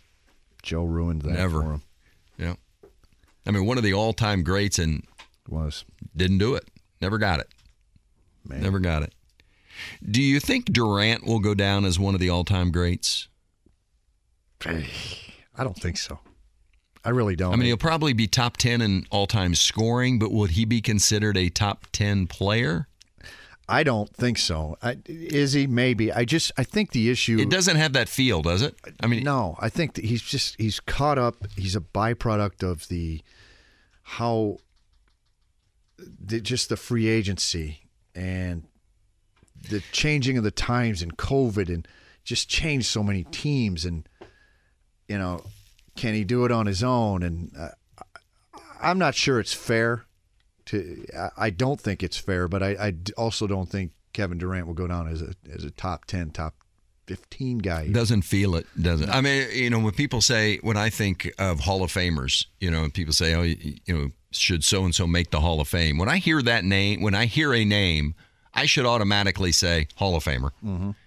if are you saying you don't do that with him? No, no, no. I'm talking about him. Okay, okay. I'm saying just sure. in okay, general. Okay. No, he's for sure. Yeah, okay. He's for yeah, sure a yeah, Hall of Famer. yeah. But I'm saying when when you're when it's uh, the Hall of Fame a Hall of Fame class, regardless of the sport. Baseball sure. came. You know, we most recently had the baseball. Scott Rolen got in. Scotty Rowe, and, Jasper, Indiana, baby. Yep. And um, so when you hear a name, do you think Hall of Famer? So when you hear the name Scott Rolen, yep. is that a name that you automatically say should be in the Hall of Fame. He's a Hall of Famer. So, not asking you that question, but I'm saying that's kind of how I feel about guys. Obviously, he's a Hall of Durant's a Hall of Famer, but when I if somebody said Kevin Durant, one of the league's all-time best, right. uh, I got a hedge on that. No, no and I would say you know no. I, the the guys I like to listen to are the former players or the yeah. players, the players that played against them. Now, they'll gas each other up while they're playing, like Draymond will gas up KD uh, and LeBron, you know, they'll gas each other up. But, you know, I think history will judge, and I, I think uh, we're speaking for history right now. Um, but I think that the, the litmus test for me is how his how the how his peers judge him beyond. You know, listening to, um, you know, former players talk about Larry Bird or Magic Johnson or Isiah.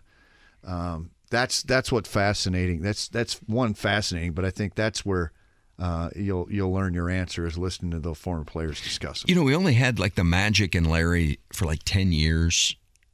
LeBron, twenty years. I mean, his career. I mean, there's Yeah. guys Pacer team Yeah. on the Pacers. You know, 21, 22 years old. I mean, they were they were infants when LeBron was in the league. Yeah. I mean, it's amazing. I think that's the the longevity of his career and the level of which he. And I'm not, a, and I said it yesterday. I'm not a big LeBron guy. I mean, there's some things about him that I don't like about his exterior demeanor on the court, but you can't deny uh, the longevity and the productivity over those years. And I think that's his greatest accomplishment. And, and and maybe the most challenging thing is that he was predestined to be that person, Right. And still managed Still to be it. that person Yeah, yeah. every single year. Yeah, and I think And was- at 38, still seems like he's got it. it's it's beyond me. And uh, Jimmy's yelling break or making the break motion.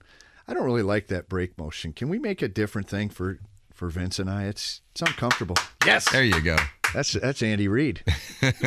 and you look like Andy there with the little slim down version of Andy wearing the red the red jersey. Well, I don't have the Vince, stash. Vince, shall we? Shall we, shall. break? Yeah, well, let's let, let's do it. Whether it's audiobooks or all-time greatest hits, long live listening to your favorites. Learn more about Kisqali Ribociclib 200 milligrams at kisqali.com and talk to your doctor to see if Kisqali is right for you. Great to have you with us, Vince Welch, along with uh, the coach Dane Fife and uh, Jimmy. What kind of music was that? Wh- wh- who was that? Stevie Wonder. Uh, that was Aloe Blacc, little Candyman. Yeah, a nice little groove. Jimmy picks his own music. I think it sucks. I know. The job. gave- That's the job of a producer. If you'd like to switch roles here, I can have you come over here if you want. Who gets Coach. paid more? exactly. we gave some suggestions earlier. We haven't heard Jimmy any of that. more? That's not true. He's had one of his. Yes, for 1975, he got that in the Oh, second break. right. Yeah. That, well, that was your that was some of your Producer dad's under music. fire. Producer that, under that was fire. some of your dad's music. I'll respect that. I'll respect Captain Cook. It says a lot about the personality of the show, the music, the comeback music. I like it. You I are like what it. your Good music job, Jimmy. dictates. Yeah, it's like the uh, the walk up song that the major leaguers, major league baseball players got their walk up song. Trivia: Ricky Vaughn. What did he walk up to? You guys stink. Wild thing dun, dun, dun. Ricky Vaughn? Yeah. You guys are an embarrassment. Yeah. Isn't that the job of a producer to know all that crap? No. No, he's right. You guys are Maybe he'll have Wild Thing uh, for us next, coming back next time. Yeah, if you're nice, maybe maybe we can do that. Pist- pitchers and catchers uh, report next week, I think. Can't wait. Go Tigers. Go Tigers. One of the things I really enjoy is if if you've ever been there, done that, you'll I think appreciate it with me is uh, going to spring training games. You ever been to spring training and just like sat out? You know, it doesn't matter, but you're sitting somewhere warm, the sun's out. Are you, know. inviting me to go to a spring Would training love it. with We should make a make it a road trip. You're buying. I'm unemployed, pal. Yeah, I, pr- I prefer the uh, the Arizona, the Grapefruit League Is over right? the yeah. So I, I went do. one time. My dad played professionally for the Twins, and he in minor leagues. Jim Leyland was his coach, Oh yeah, and Jim Leyland was the and Jim he was I think the head coach of the uh, Pirates. Pirates. Yeah, assistant. yeah. Tom Kelly was also former White Sox, former Minnesota Tigers. Twins. Yeah, former, yeah, yeah, yeah. And then no, not yeah, Tom Kelly. And then there's one of Gene, Gene Lamont, former Tiger coach, Mm. Yeah. former White Sox coach. Anyway, long story long, Jim Leyland got us with the Pirates on the field. They were playing the Baltimore Orioles at the time, and I got Bobby Bonilla, I got Barry Bonds, Andy Van Slyke. Wow, that was the glory days of the Pirates. Ripken, Eddie Murray, and I want to say Doug Drabek's autograph on a baseball. Can't find it anywhere. That's a heck of a that's a heck Hmm. Man, of an autographed baseball. I mean, Ripken and Ripken alone would. Yeah. And I think Billy and Cal Senior were coaching with the Orioles. Yeah. What a baseball! I wish I could. Well, the Pirates thing. back then with Andy Van Slyke, Barry Bonds, and who was the other guy? You Dave Parker, Uh, who did I say? Doug Drabek was a pitcher. Uh, Van Slyke, Bonds, Bonilla, Bonilla. who's still getting paid, Yeah. and um, let's see. Um, How about that Bobby Bonilla deal? So he ret- he like his deal was like when I retire for the next twenty five years, I still get a million. genius, genius move. Amazing. It's like the Allen Iverson. I think it just expired. I think Oh, they just paid him like his last year. Maybe it was this year. I got you. Yeah, Crazy. genius move, man. Hey, uh, this is the uh, NBA trade deadline day. We've got less than 90 minutes left in it. Uh, 3 o'clock Eastern, the trade deadline expires. Pacers have been somewhat active. Uh, they've uh, waived, they waived uh, Goga. So if you're a big Goga fan, uh, you don't have him around anymore, but they have brought back former Pacer and uh, Indianapolis native George Hill. Serge Ibaka is coming. So a couple of good second unit guys. Jordan Nwora back as well, or not back, but here as well. What he Back in the will bring, yeah, Louisville played at Louisville, right? Is that right? Yep. Yep. Beat the Spartans. Hasn't played a lot. Is that correct, Jimmy? Uh, Jordan hasn't played a lot recently or in his young career. a- anywhere from 13 to six minutes over the last month. And uh, for fill us in. Is he, a, is he a wing? What's he play? He's a Yep. he's a wing. Yep, Yeah. six eight He's wing, shooting wing. 37% from beyond the arc his career. Averaged about 15 a game uh, his career. So, In 15 minutes. yep, about 15 Okay, minutes. was It- career high was 19 average wise uh, in 21 22. Jimmy, did you you hoops back in the day, right? Uh, no, coach, I stopped at uh, stopped uh, at grade school. Played played rec ball through high school, but no, I didn't. What uh, would you say in grade school was your career high in minutes? Like eighth grade. Oh man, uh, coach, I was a I was a That's okay. we, do say it. I, I was two I was I was a minutes? I was a 24 minute a game guy. Gotta gotta go be all four quarters. Jimmy's a football guy. Built like a No, no, linebacker. no, no. Ladies, if you're right, Bas- built like a basketball linebacker. I wish I was built like a linebacker. Yeah, also, are. buy Bonilla Day lasts till 2035. So I think He still gets another, paid until still another million dollars or 1.2 million for another decade and add two years there too. Wow. So, yep. I think Jimmy's trying to change the subject. What a on me. deal. I'm just trying to keep you informed. I What like was, your, what was your game as a kid, you. Jimmy? Oh, I I mean I was I was tall enough that at that age level of grade school they wanted me to play big, but I I loved a three ball. I wanted to shoot a ton. So Hmm. stretch we'll, we'll, we'll say we'll say stretch four. Stretch You strike me as like a toughness. No, like, Uh, see, I down was, on the block my, guy. I, think, I see him as a down on the block anybody guy. that I played with, like Lay pickup up in? games, will tell you that I am.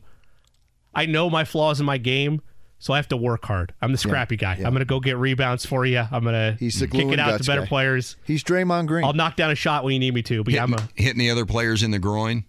Was that kind of a thing? Yeah, I mean, can, you can't really do that now. No, Can you? It's more of a tug. It is. Yeah, more of a tug now. It's Now, is that an art form? I mean, trying is. to figure that out. I mean, It without is. getting caught. It is. It is. And it's all payback. For me, at least, it was payback. It's like, okay, you want to do this? Let's go. Um, you know, just a subtle pinch. You know, you want to pinch with the between the middle finger and the index finger. There's less motion. You're less apt to get caught with the subtle pinch. You can see me demonstrating this sucker yeah. where you do middle and index. If you get caught hitting another player in the groin, that's a bad look, though, isn't it? well, that's what I mean, I'm trying to say. I mean, You it's kind of a high risk. It's a high risk move, right? It is Because but if you get why caught- you don't do that. It's it can't be a swing. It's got to be a tug. Mm. And I think that's what happens nowadays. You know, it's funny you bring that up. I'm gonna I'm gonna give you this story real quick. So Cody Zeller, love you, Cody. Big fan of Cody Zeller. I believe he was either a f- uh, he was a freshman at Indiana, and at Michigan State we had a player by the name of Derek Nix. You can go back and watch the game.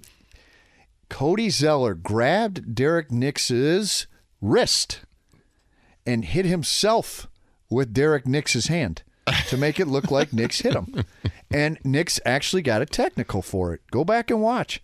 It was genius. I'd never seen that done, but he grabs Derek Nix's hand and Cody hit himself with it and got Derek Nix a technical. One of the great moves of all time. Oh. Now, did you uh, like in the film session? Is that one of those things you rewind back and forth when you're looking at it the next day? You're looking back at you know, look at what he did. Look at that. I did, and I couldn't even get angry. It was such a good move. And Derek Nix, um, he tried to tell us on the bench, and w- we had no idea, but You didn't believe him. not really. Yeah. Nope, nope. Just an unbelievable move, Cody. One of the great, great ones of all time. Underrated move. But the tug, the tug is the play. To keep my eye out for that a little more. I don't know if We need to get an we need to get an NCAA official on to break that down. I'm working us. on it. We got Bo Boroski, one of the most hated Big Ten officials. Now, would he know it as the tug? No, Uh, I mean, it's No, that's player speak. Yeah. That's player speak. That's the player in me.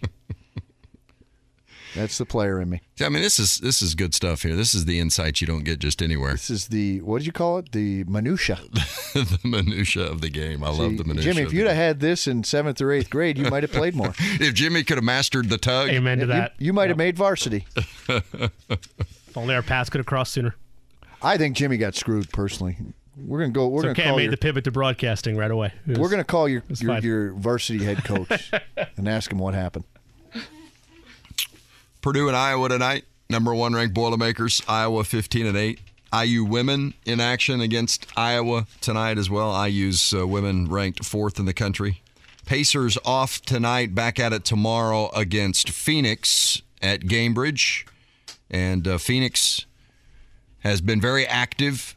Uh, of course, traded for Kevin Durant and former Pacer TJ Warren to go with uh, an already pretty impressive group of players they have assembled over there. Not sure whether those, uh, whether Warren or Durant would be active and in uniform tomorrow night against the Pacers. Would kind of doubt it, but uh, even with Devin Booker, DeAndre Ayton, uh, Chris Paul, still a formidable group as they come to the field house Found a new owner.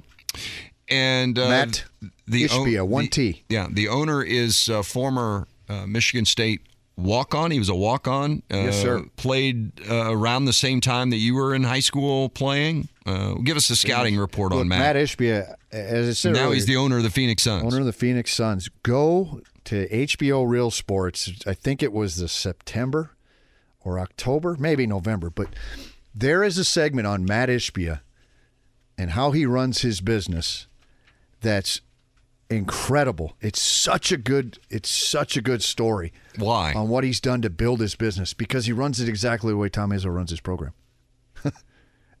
and that's really what I can say is it his business, running his business, is based on what he learned under Tom Izzo and how he runs his basketball program. and his business is uh, loan management, isn't it? Yeah, yeah. United think- Shore yeah. loans, you know, home mortgages. Yeah. Um, and what's and he's interesting, made billions. What's interesting is you go up the road five miles from where their headquarters is, for where United Shore headquarters is, Quicken Loans. Dan hmm. Gilbert, also a Michigan State Spartan, and the owner of the Cleveland Cavaliers. Interesting. Yep. Michigan State's now got three owners, and then they've got Magic Johnson, who could be an owner. They've got Tom Gores, owns the Pistons. Dan Gilbert. Tom Gores lives out in L.A. in Platinum Management or something, but uh, Flint guy, Flintstone. They got Dan Gilbert from Detroit, born and raised, and then they got Matt Ishbia from from Greater Detroit area, born and raised. Suns Dan Gilbert Cavs. Jimmy says break. I hate that sign. Hate that symbol. Uh, give me the Andy Reid clap. Oh man. It, uh, real quick before we go to break, if you owned, uh, if you were going to be an owner, which league would you own a franchise in? Football. Lions. One, they need one, and two, football's my first love. There you have it. That's Is that a segue five. to the Colts. Do what? Is that a segue to the Colts? We will talk about the Colts when we come back on 93.5, 107.5 The Fan. I've- whether it's audiobooks or all-time greatest hits, long live listening to your favorites. Learn more about Kisqali Ribociclib 200 milligrams at kisqali.com and talk to your doctor to see if Kisqali is right for you. How about that? A little Rolling Stones coming back. Dane Fife. You ever see the Stones in concert? Come on. That's no. Huh? No. Kidding me? No, I'm not I'm not an English band guy. Oh, except for the 1975. Come on. I'm, I'm Led American. Zeppelin. Dolls. Um, no, no. Zeppelin, I, I don't even know if they're English. Queen? No, absolutely not. Except for Wayne's World. When they had the Bohemian Rhapsody. World. Queen. I can go Aerosmith. You, you scoffed yeah. at Queen. Well, Aerosmith's not English. I know. Yeah. Well, you I thought we were going rock bands. Now. Yeah. Well, you said English, so I was, you know, trying to hit the, some of the English. But, but I will go Aerosmith. The Clash, the Killers, any of that? I do. I, yeah, I guess I, maybe I'm maybe. just talking. I'll, yeah. I'll, I'll shut up. Let you do your job. it's our it's our job, I think. Jimmy, next we got Eric Church. Yeah, what's uh, what if you if we go down and we get in your car and we uh, flip on the radio? What uh, music are we listening to? The 1975's jamming right now, but I, have got every Eric Church right now is he has my heart, but I you know yeah. I, I great song about the Motor City. Who's that? Eric Church. Yeah, he's Eric Church. Eric Church is everything American right now. That and, and all Americans can can can dig it if they'll take the time to listen to what he's doing. Um, big sports fan. Yeah.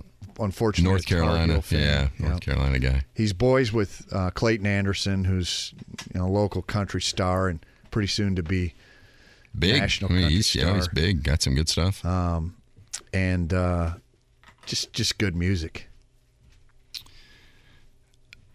The uh, the the music of the different generations. If I don't know if you've ever if you've seen, um, trying to think of what network it's on. It's like one of the you know the know off the going. beaten paths. It's like the music of the 70s and it's a documentary about it or the music of the 60s the 80s the 90s um, and maybe even it might even be like a cnn production or something i, I can't it's but it's a documentary of those decades of the like music vh1 yeah vh1 good stuff like and you forget stuff. you forget about some of the you know some of the artists of the past you really do and you know i, I guess 60s 70s 80s it was all acid, so you don't know what the heck they're talking about. But nowadays, unless you're now on it's it. just booze. Sorry, Jimmy. Uh, hey, what are the Colts doing? You got a you got a theory on the Colts, do you? Marketing. This head coach charade. As to why they haven't announced yet, is that yeah, what you're saying? Keep it keep it in the news. They're growing their brand right now, the Colts. By not naming the coach. It's becoming a national. Everybody's talking about it. Mm. Only two to go. I mean, three have been filled, two are available. Yeah, and it's time for you guys to jump on the train here. It's it's all marketing. Well, I haven't had my third interview yet. Everybody's talking about it and can't stop. And I'm surprised we haven't gone on and on and on um, about the Colts. Once and, you've covered the base, the base. Is there a reason to just continually cover it when you when you have nothing new? When there is, and I will give the Colts credit from this perspective. I mean, there are no, you know, the leaks, all of that stuff. It hasn't it hasn't happened, and and I think that's it's a good thing. It keeps everybody guessing. Of course, I you know now the, the league doesn't want you to make that kind of an announcement now before this close to the Super Bowl anyway. So you're not expecting. Now, is that till, official? Has that been? Well, said? that's yeah. that's one of those unwritten rules. There you go. And I'd say, but uh, but you know, Ballard told uh, you know in the in the post you know the post uh, mortem press conference said, "Don't be surprised if it's the uh, middle of February, and it'll be the middle of Well, February." You know, I said that. Hey, look, Jim, look, give me something to keep these people off my back. Give me something to tell them. Well, okay, that sounds good. Mid February. Now it's give me something, please, to keep these people off my back. Oh, mid March. Okay, March Madness. You know, they said they, he said he, they were going to throw a wide net. They didn't want to have their idea that this was going to be our guy and then somebody else slipped through the cracks that they didn't talk to, etc. So they've gone out and they've talked to just about everybody that you would have imagined they could have possibly talked to. Do you like that philosophy of Well, here's my throwing a wide my, uh, net? embarrassing, maybe useless second theory is let's get a coach that people want to play for. Let's get a coach that are going to attract some really good players that we know we need to fill holes. And I don't know if we'll have an Eli Manning scenario where, hey, I ain't going to play for the Chargers. They stink. But does it still exist? You guys are really, really deep into the football. I know Jimmy is. Does it really exist anymore where somebody would refuse to play for an organization or a coach? I mean, I didn't Like think it was possible when it happened with Eli? Eli. So I mean, I, I, I it, it was unprecedented then. I mean, it's only happened a handful of times in NFL history. Yeah. Yeah, I don't see that happen. I, not that it couldn't. But what about the theory of hey, let's let's see really who who we can get here that's that players want to play for, and uh, it might even have a little seepage of the uh, future quarterback issue uh, coming in. See, I think that uh, I think it's perfectly fine to throw the wide net out and talk to as many different people as you can because the more information you have, even if that's not the guy you're going to hire, Right. You now you got to you know him a little bit more, Yeah. and and maybe that helps you the next time the you know God forbid the next time the job comes open, you've already had a little bit of a relationship, you got a little insight to him, or maybe when you play them, you might know them a little bit better. Whatever the case may be, I don't think information is ever wrong. Yeah. And to be able to sift through it and say, I like that guy, but he's just not for us right now. I don't think that's a bad thing What- to talk to I- as many think that's a people as you point. can. But here, yes, for the next guy you fire, after you fire the next guy. But my thing is, why? wh- When can? When was a si- situation, a point in time when the Indianapolis Colts were a destination job that you weren't going to lose your head coach? When was that point in time? What, what do you mean? I, I don't. I don't. Okay, well, you know, desti- Indiana basketball. I think there's a- Duke I think- see, Those I- are destination See, jobs. I disagree. I, I'm going to disagree with you here because there's only 32 of them. well, if you didn't know what I was saying, do But- you now? But what I'm saying is, I think I think the Colts. It is a destination job in a Because sense. there's 32? There's only 32, and Okay, so but- what I'm saying is, you might be Sean Payton and say, "No, I don't want to go there." Right. But if you're Shane Steichen or you know whomever, Yeah. then uh, then I don't think there are many people out there that say I'm not going to go to the Colts and be their head And, coach. and how often does another NFL program pluck a, a sitting head coach away? I guess my bigger point is when you think of the great jobs in the NFL, okay, let's go top five. I know the Colts were at one point. When were they? When Peyton was here and when Bingo. was here. Say no Yeah. more. So- Bingo. Get out. Go out and get Mm-hmm. a quarterback. They could have Vince. I don't want to insult the Colts too much, but they could have they could have Vince Welch as the coach if you got Peyton Manning. That's a pretty deep dive there. That wasn't very nice, was it? no, it wasn't. I'm sorry. That's that's for Seth. You called him old. You know, uh, you're right. I, I think that the quarter, you know, the quarterback, you have to have the quarterback, and I don't think you have to have a great quarterback to be a Super Bowl winner or a great team, but you have to have a very good quarterback. You need a great quarterback or a hell of a defense. Mm. One or the other. Take your pick. Now, coaching matters. I'm not going to sit here and diminish the role of a head coach. And I'm sorry to insult the Colts with the, the, the Vince Welch coach comment, but you got to have one or the other. Can a rookie be that guy? Absolutely. Yeah. Was Mahomes? See, Mahomes said, you know, he said it really was year three before he really felt. Now, even though he was obviously really good, and there are quarterbacks that are good from the jump. Yeah. But I thought it was interesting. I saw a thing with him the other day. He said it was really year three before I felt like I was in control of yeah. Things. Hmm. You know, which really, if he's as good as he was from the from the jump, and it still was year three before he felt really comfortable, then what's that look like for a guy coming in as a rookie now with all of this pressure on his shoulders? Jimmy's clapping. That means we got to go to break. He was trying to get us with the break. We're going to come back. Hey, you know, one of the coolest golf tournaments in the world's going on uh, in Phoenix. Uh, started today. Uh, obviously, and crazily enough, Whether it's audiobooks or all-time greatest hits, long live listening to your favorites. Learn more about Kisqali Ribociclib 200 milligrams at kisqali.com and talk to your doctor to see if Kisqali is right for you. At the same time the Super Bowl's going on this weekend, And Durant. the 16th green, and uh, people going crazy and shouting. And uh, we're going to talk with Will Haskett, uh, who's a, uh PGA Tour radio guy, a local guy, indie guy, makes his living in the golf world, and uh, we'll kind of talk about some of that craziness when we come back on 93.5, 107.5, The Fan.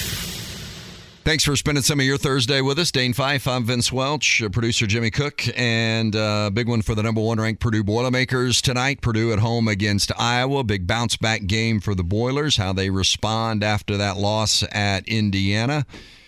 The IU women's team ranked fourth in the country, playing Iowa at Assembly Hall tonight.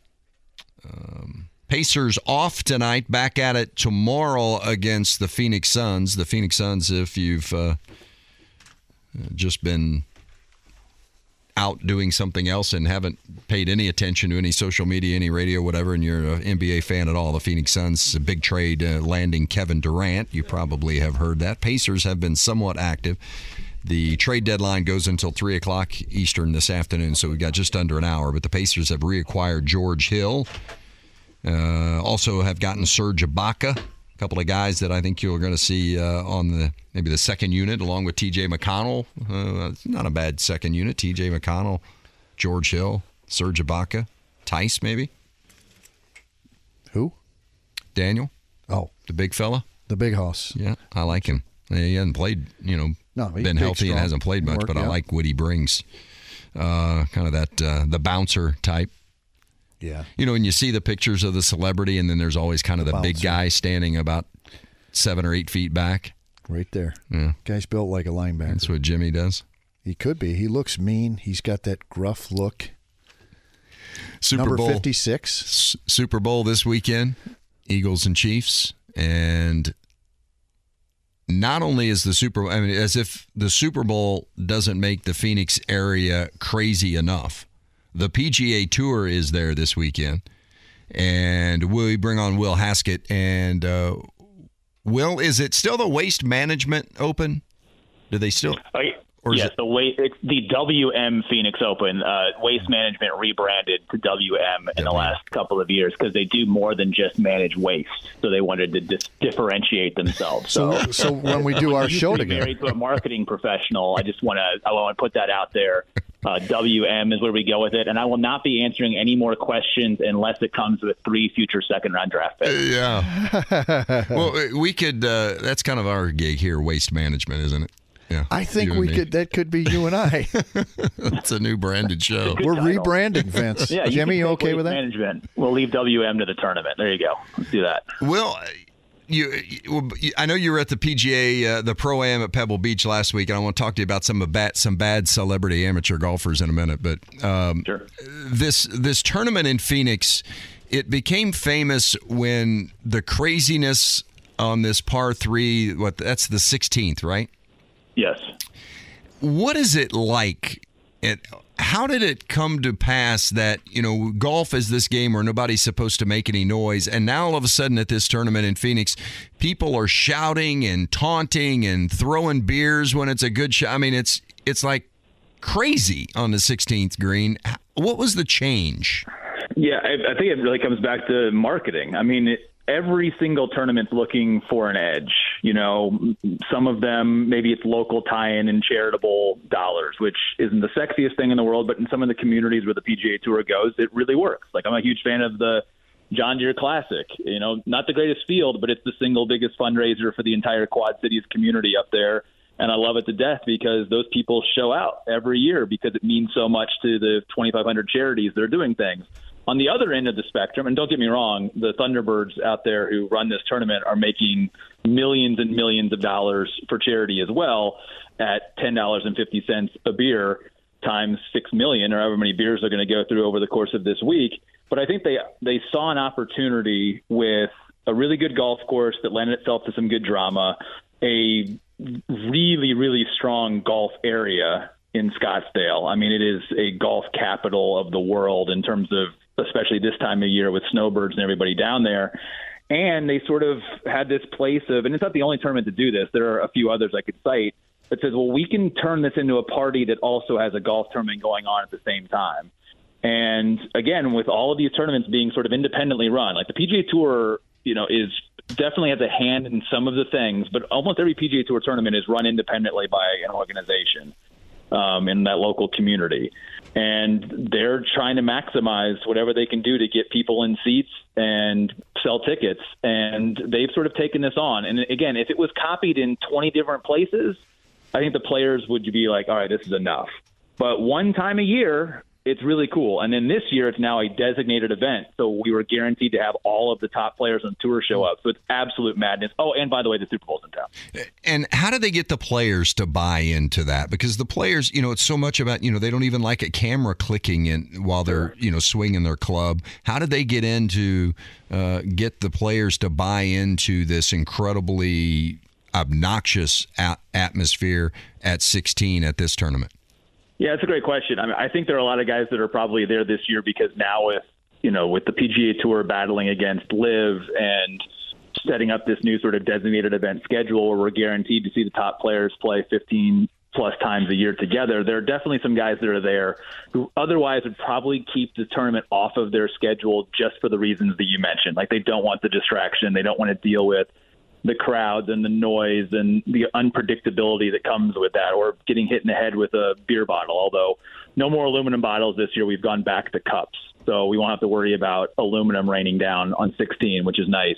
Um, but I think a lot of the other guys embrace it. I, I think you know, I would say a majority of golfers on the PGA Tour are successful because they can eliminate a lot of the noise. Are they robotic? Yes. But there are some really good characters on the PGA Tour as well. And so I think it really just kind of depends on each individual mindset. And now with everybody being there this year, I mean, there are so many sports psychologists that are employed now at the highest levels of the PGA Tour. There's probably conversations going on about how you can block out the noise or embrace the moment and try and channel that adrenaline into your best golf shot. So uh, it's it's not perfect um, for some, but they learn how to deal at least for this one year. But if it was 15 times a year that they had to do this, I think a lot of players would say this is enough. I've had enough of this. Will Dane Fife, how are you, man? Appreciate Good, you, you. talking with Yeah. us. Uh, I guess I didn't give you a chance to answer. Go ahead and answer. How are you again? I'm good. I'm good. I, I actually have this week off, so three straight weeks on tour, and then I'm back at it next week. So son of a gun. I I, en- I enjoy the fact that I don't have to work in this environment. It's a very hard place to go to work. Got to be intense. How, how did Scottsdale. ex, explain to us just the concept in general of golf on the radio? Uh, it's if you love golf, it's great. We try and be very descriptive on PGA Tour Radio. If you have someone in your family that doesn't um, sleep very well and they don't like golf, then you can turn us on as well, and we typically can help. I'd cure agree that. with that. So Sleep aid? It's either, I would agree with that. Yeah, either way you want to do it. Um, but I, I think we have a great product on PGA Tour Radio. It's Yeah. um, it's it's like any other sport on the radio. You're just trying to paint as elaborate of a picture as possible. We call a lot of golf shots. We hop around a lot in our coverage every week, and we try and have as much fun and be as informative as possible. But I can also understand why some people would be like, "Whoa, really? Golf on the radio? It's Yeah. you know, it's it's golf. You gotta like golf." Yeah, and Will, wh- what's your favorite part about this? Let, us just fast forward to hundred years from now, and you know you're you're lying on your um, your golden perch there. What what what is your favorite part about this whole thing? For I'm a big I'm I'm a jersey chaser, self proclaimed. I love jersey chasing. Um, I was excited coming back to Indiana. I got to meet some of these former greats, and it's awesome. And I you know I I've never got a chance to meet Spieth, but I know his caddy Greller. Um, Yeah. Lance Bennett, who worked with Kuchar, he's a big Spartan. Greller's a big Wolverine, so we got a little rivalry going there. But um, now that that's set aside, what, what is probably something that you? What is the thing that you enjoy most about your job besides the fact that maybe you love golf? You know, what, I'm looking more from like the player or caddy, you know, that kind of thing. Yeah. I mean, I like the journeyman story. I, there are so many guys out there that are just like us. You know, guys that are when they're not playing are shuttling kids to school mm-hmm. or, you know, FaceTiming at home to see their kids' basketball game or hockey game or whatever it is that they might be playing when they're not on the course. So, especially now where I feel like the game has risen to such high levels, the Tiger sort of boom has produced, I think, this upper level crust of players. The elite players are so stinking good that the guys who are, say, 50th to 125th on the PGA Tour every year are, are kind of anonymous. They can walk in any grocery store and not be sort of recognized. And I, I like that. And I also like, and this is not the only sport that I call or have called in my career. I just, I love seeing the closest that we can get to perfection. So anytime you're in that round where a guy is just completely on a heater, like you're watching a guy who's made eight consecutive threes and you're just waiting for the heat check to continue when you feel like you're you're part of something special.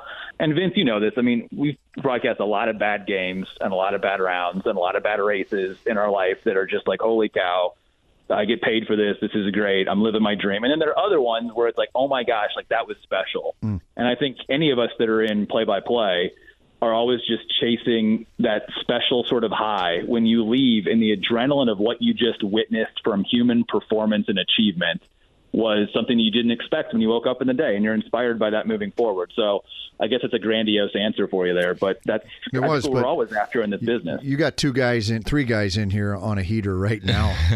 we are we are at our best. We've reached the pinnacle, and we are on a heater. And, and who is that guy right now, Will?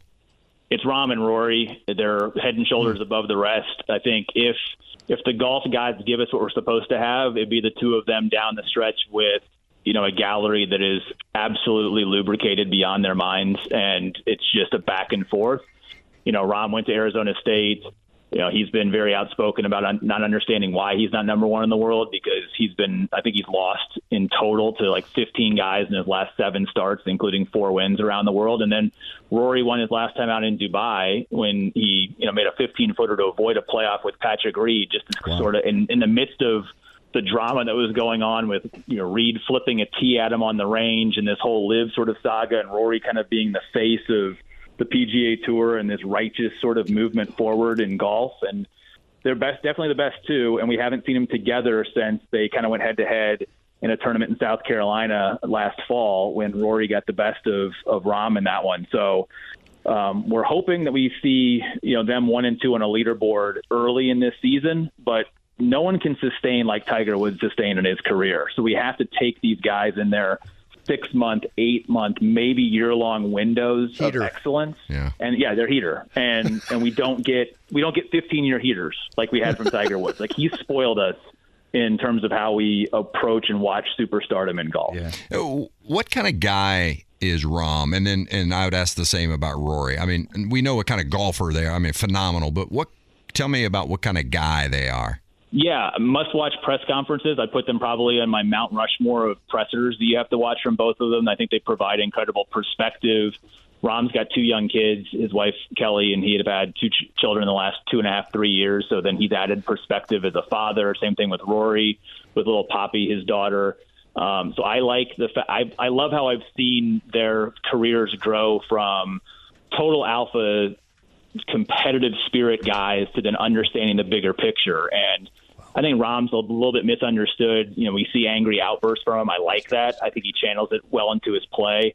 But both of them are, I mean, just the easiest guys to get along with. You know, like walk into a room and they're not going to be the life of the party, but they're they're both uh, magnetic. I think they have an energy about them that just sort of attracts. Like you want to have a conversation, you want to learn from them, you want to you want to do something with them because you just feel like they have this great perspective. And both of them have sort of developed that through being in a spotlight from a very very young age. I mean, Jon Rahm finished fifth in this tournament when he was still a a um, a student at Arizona State, and was like the highest finish by an AM in 15 years or something on the PGA Tour. We did it like six, seven years ago, and Rory was chipping balls into a washing machine when he was five on TV. So it's not as if these guys haven't been in our consciousness from the very beginning. But the fact that they both arrived at a place where they have this just incredible perspective and maturity about them, and are also complete world beaters. Who Rahm wants to rip your throat out more than Rory does in the golf course, but Rory has Rory has found a different gear the last year and a half. He's found a way to manage being a terror on the golf course and being a really, really good human off of the golf course, which is very difficult to do. It's hard to want to slit somebody's throat on the court or on the course and then get off of it and be the nicest human being. It's just really difficult to do that. We saw Tiger struggle with those demons his entire sort of life, and he's certainly softened late in his career. And I think Rory's finally found his little sweet spot. So this might be the last stretch we get out of him because he's he's getting quote unquote older um, his words. But uh, that perspective balance makes them two very intriguing people to me. We're visiting with Will Haskett from the PGA Tour Radio. Will, give us your local background because some that are listening may not be familiar with with you and your your your roots here in the city. Have you, have you already told them I was your intern 20 years ago? Has that, left that, that out? Up? Left it all is out? Our, is our office still around the corner there, Vince? Um, yeah, born and raised here in Indy. Um, went to North Central. Broad, started broadcasting there. Went to Butler. Wow. Spent six years doing radio when Chris Denari was still the play-by-play voice of Butler back in the day. And then who was the head coach? At, well, at that time in, in yeah. Basketball? So I started Barry's. My freshman wow. year was Barry's last last year. And You're older my, than I thought, man. Okay. Yeah, my sophomore year was the one sad year. So okay. now Thad's back, which yep. is funny because there were a couple of bus rides there, you know, to a few games when it was, you know, Brad was the unpaid assistant, you know, for that wow. very short window in the summer. And then, yeah, I mean, Brad Stevens was the, you know, the third assistant. Uh, well, he was Dobo for a year and then the third assistant while I was starting out doing um, the radio stuff with Denari. So, Wow. My senior class was the Joel Cornette, Brandon Miller. Upset class. IU at Conseco yeah. Fieldhouse class. Thank and you. And we made the Sweet 16. Yeah, yeah, yeah, it was a you know, help was on the way. Remember yeah, that? Yeah, uh, absolutely. That, that press conference. Yeah, yeah I was, I was that was an insult to me. Um, um, yeah, so we got out of, got out of Butler, and then just really thankful that there have been some great people in this town um, that have done some amazing work in the in sort of the streaming world of things. And I've broadcast 14 different sports for the wow. NCAA over the last 15, 20 years, and awesome. but golf was always a part of my life. I grew up playing it and actually even worked in it when I got out of college to sort of pay for my broadcasting habit, as I like to say. And um, well, how did yeah, you do that? Did, did um, you uh, make a few? Yeah, did you get pro. on a few heaters of your own there? Yeah, no, I was an assistant pro yeah. here in town, and then wow. would do basketball in the winter, and then finally was able to take this thing full time um, 10, 15 years ago when the PGA Tour kind of came calling after and, a bunch of amateur golf. You wrote a book, even. So I mean, he, he's he's elite, uh, Dane. He I mean, he's, he does not belong in this show. No, no not on the waste management. He's too accomplished. Not, not, not on the waste, waste management, management midday show. Yes, he's way too accomplished. a couple of times. I came in and filled in a few times for the noon show back in the day. So uh, I, my roots run deep. It was after my sophomore year of college that I was the the then WIBC intern. So mm. Vince, I think you had yep. mornings, and yep. then I was like Kevin Lee's um, producer in the afternoon. And I'll still never forget, and I have to bleep myself out. So Jimmy, get the dump button ready in case I don't bleep myself out effectively. But I'll never forget doing my first Indiana. What was the network, Vince? Like the Indiana Sports Network or whatever we had that we would do. Network do. Indiana. Yeah. Network Indiana. Yeah, and I did an afternoon sports update. They let the intern do that a couple of times. And the first time I recorded one, I got done, and um, Joe Stasiak was sitting in the cubicle, and he goes, "That wasn't too bad, effer." Like, and, I was, and I was like, "Well, no I think I've made it." Joe Stasiak is good with is yeah. good with it, so I'm yeah. good with it too. Effer, effer. Jimmy, can you yeah. translate? hey, you. Uh, speaking of speaking of effers, you did the pro am at Pebble Beach mm. last week. Uh, who was a bad golf? Who was a bad celebrity golfer? Uh, so my son was excited because I got to interview Macklemore, which was sort of oh, a geez. weird, surreal moment that you know, 12 years ago his stuff drops, and I'm 30 yeah. and hadn't had my son yet, and I was like, this is so cool. Now I used to dance to this guy. Music. Oh yeah, yeah my son's getting into it, but that's not a very good golf swing. That was um, not a lot of power, not a lot of potential there. But man, he loves golf. Has a whole golf clothing line. Wow, um, never yeah, seen it. You have any gear? Uh, I do not have any bogey boys stuff. Uh, I don't boys. really think it fits my style at this stage of my life. I'd like to think I'm cool enough to pull it off, but I don't really think that's uh, possible. So if if Macklemore, so use Macklemore as an example, not a good golfer, but he's there playing at the pro am at Pebble Beach, and the pro. How often do they do they grow frustrated with the? I mean, because they're out there trying to make a living, and now they got this guy that's you know maybe they've heard of him, maybe they haven't, and he's hacking, and I mean, how does that play? Yeah, it has to be the right pairing. I think if you're signing up for that tournament, and I think it is the reason why, in a lot of respects, that tournament struggles a little bit to get elite golfers there because they're like because they just don't want to deal with it. Um, and that's kind of it's weird now, right? The golfers have become more celebrity than 30, 40 years ago when the celebrities were really the driving Right, force of why people would be interested in watching the sport. But I think again, like we were talking about, who likes the energy at 16 or who doesn't, to each their own. And in that pro am, there's three courses going. There's 156 players, which means there's 156 AMs also, and a majority of them aren't celebrities. A lot of them are CEOs who are, are able to pay the twenty-five, thirty thousand dollars to play in the tournament.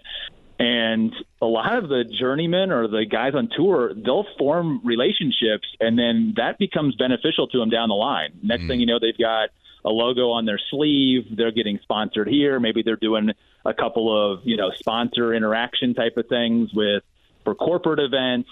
And so for a lot of young guys or guys that are anywhere in their career, if you get the right pairing, you know, you never know you're with a Fortune 500 CEO who then all of a sudden can help kind of bankroll some of the parts of your career. So if you play it the right way, it's just one week and you know, most of the players I talk to, you get done and they look around like, I mean, if I can't sit here and pinch myself and look out at the ocean and I'm playing Pebble Beach and not realize that this is a pretty cool gig, then I've lost all perspective. Um, so, yeah, it's a, it's a good week. It's a unique week, just like this week is unique, and it and that tournament has its own sort of shtick. And how about this week? They're playing uh, in the same town that the Super Bowl. I mean, how crazy is that atmosphere? Is that more of a hassle for these guys, or many of them? I mean, obviously the tournament's going on and the Super Bowl's going. Maybe they can bounce from the KD's in town, too, Yeah, maybe they can bounce from the end of the golf tournament over to Yeah. the stadium for the game. I mean, is this a good thing for the guys on tour, or is it a pain in the butt? No, it's an absolute great thing to have additional media eyes in town on that sport. Justin Thomas, I think, went to media day on Tuesday, was acting as like a PGA Tour quote unquote correspondent, and just started talking with people and sort of did the rounds as kind of an ambassador. But it also helps with his personal brand. Again, like if you are solely focused on competing, I can understand how you can make it a distraction. But if you really see the bigger picture and everything, and your team is smart, you can leverage this week to do a number of great things. And it's one week. It's one week in a 40 plus week PGA Tour season. There's plenty of just standalone regular golf tournaments to come the rest of the year. If you don't embrace it, then what are we really doing here? You know, I, I don't have, I just don't have patience a lot of times for the guys who are like, oh, I'm distracted. I was like, well, you know what? Like, don't come. Like, don't play. I mean, what what are you going to do? Like, this is a big time first world problems for guys that can't figure out a way to turn this week into a special experience. You said Rahm and Cor and uh, Rory were great to visit with. Who's somebody that's you got to do an interview with, and you're going, uh, we'll see how this goes. Uh, most of them went to LIV, so thankfully, I feel like he's he's had that answer prepared. That's a That's a good response. You know, it's funny. I- We were talking about it last week. I mean, again, uh, I don't want to turn this into a LIV versus the PGA Tour. Obviously, ahead. my bread Go ahead. buttered by the PGA Tour, but it's Rory has said it. I think better than I have. A lot of it. It's there's more to life than just money. And a lot of those guys took a massive paycheck, but and some of them did it for the right reasons. Like again, this isn't a, a blanket criticism of everybody that decided to go there. And there's a number of different things that I can poke holes through about that I think are flawed in the system, and we'll see how it ends up going long term.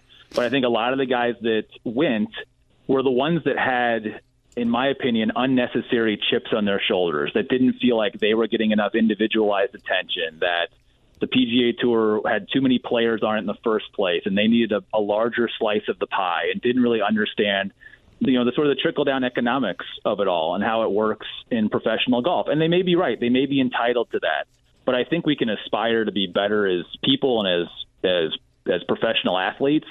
And so I think a lot of those folks that felt like they were bigger than the sport or better than the sport um, took the paycheck, and I think that kind of shows who their what their true colors were. And again, I don't have any fault individually with a lot of those decisions, but they were also the ones that were difficult to interview in the first place because again, they kind of felt like they were above it and better than it, and were sort of hypercritical. So no, my life has gotten way easier in terms of difficult interviews since a number of characters have left for LIV. It, well, if it's not the WM golf tournament, what is what is one of your favorite tourna- tournaments to cover? If it's not the if it's not 16 or you, you know or if it's not maybe it is Augusta or uh, maybe it's Ryder Cup. I, I don't know, but what are some of your favorite tournaments to cover that maybe the regular viewer wouldn't understand? Yeah, I mean, I'll take the majors off the table. I mean, all the majors are unique and Yeah. and, and and and important in their own sort of way. Um, I'll keep it Midwestern. Uh, Memorial in over in Columbus and Okay. Dublin is just sensational. I mean, Muirfield Village is as perfect of a piece of golf property as there is. Jack's always tinkering with it to make it better. It's big, it's grand. It, I don't think TV does it justice. Kind of like Augusta. Until you get there, you're you. I mean, it's a golf course that I don't feel like I belong on. Not to be working there, like how would I even play it? Like where the pros play it. We play a lot of tournaments on the PGA Tour where it's like, oh yeah, okay, I could go out here and play. And then you go to that one, and you look at the back tees, and you're going, what? I mean, Oh, man. what universe is this from? It's so green, it's so perfect. It's great crowds, passionate golf crowds. It's kind of got an old school vibe to it. Um, it's just a really fun tournament, and I think if anybody here in Indiana who's a huge golf fan has never been over there to do it, like find a way to just get yourself a day pass or even just a practice round pass and go over there and see that golf course. And it's always a great field, so that's always a special one to be able to hop in the car and have it be as close to a home game as possible um, uh, on the PGA Tour. Like Vince, I mean, you had you had the Brickyards, where you actually actually do home games. Like I don't get a home game on the PGA Tour, which um, since Crooked Stick's out of the rotation for BMW now, so it's probably as close to a home game as I get. And well, do you do you get to play any of these Sunday tees? Do you get to play any of these uh, golf golf courses when they're when they're you know before or after they've been prepared for one of these tour Yeah. events? I would say about two thirds of them are available to us on Mondays. The question is, you know, I've got a 12 year old and a seven year old and a wife who works way harder and better than I do in life. So I'm typically out of there as quickly as possible to get home and be the best father and husband that I can be. Um, but there are certain ones that, you know, I've certainly taken advantage of. And unfortunately, we had a Monday finish this past week at Pebble. So I didn't get to cross Pebble off of my bucket list on Monday, but I did scurry up the road and play Pasatiempo, which is an amazing course um, in Santa Cruz, and was able to play that on Monday, which was another another one I wanted to do. The back nine of that golf course was absolutely insane. So um, yeah, there's some some perks out there. The Hawaii trip at the beginning of the year is probably the one that makes the the most sense. You get stuck in Hawaii for 16 days calling golf with a few days off. And You get to bring your family. Yeah, that's the best for- yeah, well, I mean, That a baby, you better. yeah, you better. I mean, it, it happens. So Yeah, always- hoping- It happens. I always said that the golf tour would, was a lot better than the racing tour because uh, you know nobody wants to go to Darlington, South Carolina, very often, but Hawaii or Pebble Beach, yeah, it's it's all Better good. clientele though, Well, right? you got that, yeah. Well, San Diego, Yeah. like yeah, the, yeah, especially for an Indiana guy, you know, the first three months of the year is pretty good. So uh, you know, Riviera next week, I'm hosting our coverage, and then the Florida swing, I'll be you know Honda players, like all of those. It's it's kind of nice to get away from the snow and and go see green grass. we don't have any snow. Good up here. stuff. Yeah. Um, Will we had Haskett from mud. PGA Tour Radio. Will promote the book. Uh, hit the book before you we let you go here. Yeah, thanks. It's a science of golf. Um, I was approached actually by a publisher, uh, Will Carroll, who's based here in town, wrote both the Science of Baseball and then co-wrote the Science of Football. And the same uh, the same publishing company approached me because of my golf background and. I'm into the I'm into the analytics. I mean, it's a sport that has as much data as anything else, and so it was a pretty easy, in some fashion, to be able to write. But it's pretty much a 100 level um, view of all of the various scientific advancements of the game, especially in this sort of Tiger Woods era. So these guys now, their commitment to fitness, their commitment to psychology, the equipment, strategy, how the body moves. It's absolutely insane what these guys are doing to try and be the best in the world. So I sort of tell how golf works through the perspective of how the best players in the world try and maximize all of their talents and abilities. so it's available on Amazon, Barnes and Noble, anywhere online where books are sold. The Science of Golf. But before we go, what is a, a golfer like the elite golfer? So give us a Rahm or a Rory. What does his quote unquote team consist of? Yeah, so he would have, I mean, obviously as an agent, uh, a manager, caddy is obviously a big component of it. A swing coach, so someone who's actually working with this particular swing. He'll have a physio, so someone who's his actual workout person who's putting him through workouts on a daily basis. And if he's not there, then giving him routines to do in the in the um, PGA Tour physio trailers when they're on the road. Um, likely, he's probably got a sports psychologist on retainer. Um, at his level, probably traveling with a chef or at least getting a chef when he's in town from a nutritional standpoint. Masseuse. Um, Maybe you a know, masseuse. a- Yeah, um, yeah, definitely. I mean, now the PGA Tour has those. Okay. There's always a physio person at every single tour event to do massages in the locker room, so you can get those, um, get stretched out beforehand. I mean, those guys are there two and a half hours before their tea time. You know, about 45 minutes of stretching, maybe a workout beforehand, and then an hour of actual warm up and practice. Uh, yeah, and then all the equipment guys. So whoever their equipment deals are with, Yeah. you know, you go to a PGA Tour event and it's semi truck after semi truck after semi truck at the beginning of the week, and it's all of the manufacturers, and there are guys in there with every single shaft and head combination that you could have. And so they're getting feedback from those guys on the range with all their launch monitors and everything that they have to see what's going on, and they can tinker clubs on the spot and build things to specificity uh, the week of. So, I mean, that's another component of it is how much these guys are using the data from the launch monitors with their swing coach to then walk into these trailers and dial in. You know, the, the wedges might be different. If the grass is cut a little bit tighter this week, they'll change the bounce on their wedges, or they'll maybe take a 58 degree wedge out and put a 56 degree wedge in because they they feel like they're going to need those shots a little bit more. So, um, oh, a stats analyst. They got somebody that's you know advanced, looking at the golf course and breaking down their stats every week, to tell them where they need to improve and how they should, where they should hit tee shots and where they should lay up and where they should go for it. So, I mean, I could go on and on, but the top guys probably have eight, ten, maybe even a dozen people on the payroll now. Wow. Jeez. That's incredible. Hmm. Good insight, Will. I appreciate you. Thank you. Well done. Thanks, I appreciate Will. it. That was a good chat. Awesome. Thanks, Yeah, guys. thank you. All right, Enjoyed buddy. it Today. Yep, I, I did too. That was good. Uh, He's I, I love it when I learn. You know, you learn something, and that was that was interesting. Uh, good stuff from Will Will great. Haskett, PGA Tour Radio, and and what a great local story. Yeah. um, North Central High School, Butler, etc., and, and all the things. It a lot of hidden gems, you know, in our community, whether it's a restaurant or, uh, you know, a, a museum or, you know, a place to go hear live music, whatever the case, but, but people too. And uh, I think Will's one of those. Uh, it was good. Um, Dane Fife, I'm Vince Welch. Uh, this is 93.5, 107.5 The Fan. Whether it's audiobooks or all-time greatest hits, long live listening to your favorites. Learn more about Kisqali Ribociclib 200 milligrams at kisqali.com and talk to your doctor to see if Kisqali is right for you. There you have it. There's your guy, Eric Church. Not exactly what I requested, but Jimmy, I love that. That was beautiful. Eric Church. I'm here for you, Coach. He's the best. Apparently not here enough. Mr. know- Misunderstood, Jimmy. That was my request. the uh, the the musical artists that are the big sports fans too. I mean, it's you know you forget sometimes these you know when they you see them as these huge celebrities. You you forget. I mean, they were kids. They grew up as a kid. They weren't a huge celebrity when they were kids, so they loved you know. As Eric Church loved North Carolina, you know, loves the Tar Heels, or you know, whatever it is, baseball team or football team, basketball, whatever it is that you love, hockey, it, it doesn't matter.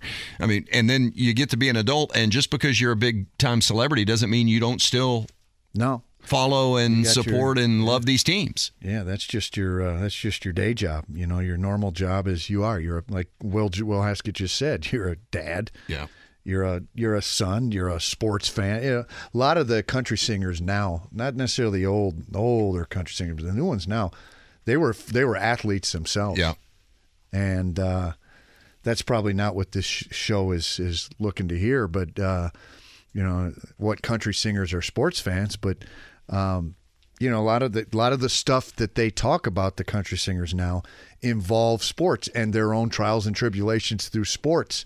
aside from the beer drinking and the the girl. That's what the Well, there's a great, and I'm I'm drawing a blank on on uh, what her name is that sings it, but there's a song called Tennessee Orange out on the country music channel, and it's all about um, this girl who grew up. Her family was Georgia fan. Grew up in Athens. You know, they're okay. big Georgia. Uh, Mom, don't tell Dad, but I've met this guy, and he's got blue eyes, and he treats me great, and he opens the door for me, but he, has a Rocky Tennessee. Top. He has a Tennessee hat on his Yes, dash sir. that, Sings and I Top. wore it to the game, you know, and uh, no, it's not Athens, but you know, she fell for him under the neon lights, you know, which is, uh, but it's it kind of intertwined Mm-hmm. the football uh, love that uh, that so many people have, especially in in the South and Southeast yeah, Conference. SEC country. Yep. Um, trade deadline, NBA, 20 minutes left. Uh, the Pacers have been somewhat active, uh, have reacquired George Hill, uh, 36 years old, former Pacer, and uh, Serge Ibaka, 33 years old, and uh, three second round draft picks. Uh, Jordan Nwora has come as well, 24 year old, 6'8, 225. So three new players Nwora, Hill, and Ibaka.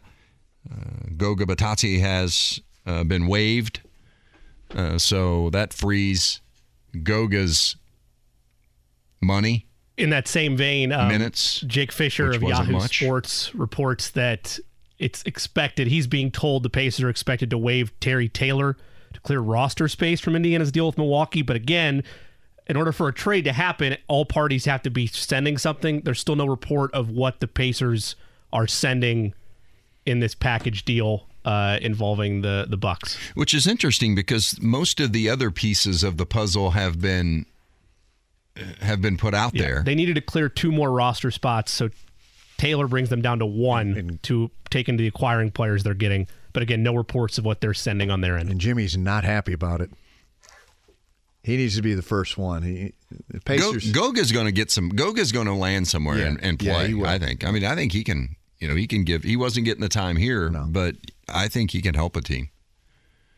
Terry Taylor, I think so. Jimmy's Jimmy having doesn't. He, he doesn't. He doesn't agree with Goga. I- I- you don't agree no, with I Goga. mean, I mean, he'll. I think he'll probably land somewhere. Somebody Yeah. will see. His Jimmy, don't be size and they afraid to can work disagree him. with Vince. But Go no, I, I, if you Just were to, if you were to make me pick of Taylor or Goga, who I expect to be in the league next year, I would pick Taylor. No, I, I think Taylor's going to play too, but I think Goga. There's a place when you're that size. I think there's a place for you Yeah, in the yeah, league. Stand there and be big. You may not play a lot, Tell but there is there how you is a place. Jimmy. Don't be I've afraid said- to no, disagree I, I don't with disagree Vince. with that. Tell I- him how you I- feel. I, I don't disagree with that. I mean, don't be afraid to offend me, Jimmy. I Goga mean- He's severely, already said he's, he's Goga too old to severely do anything.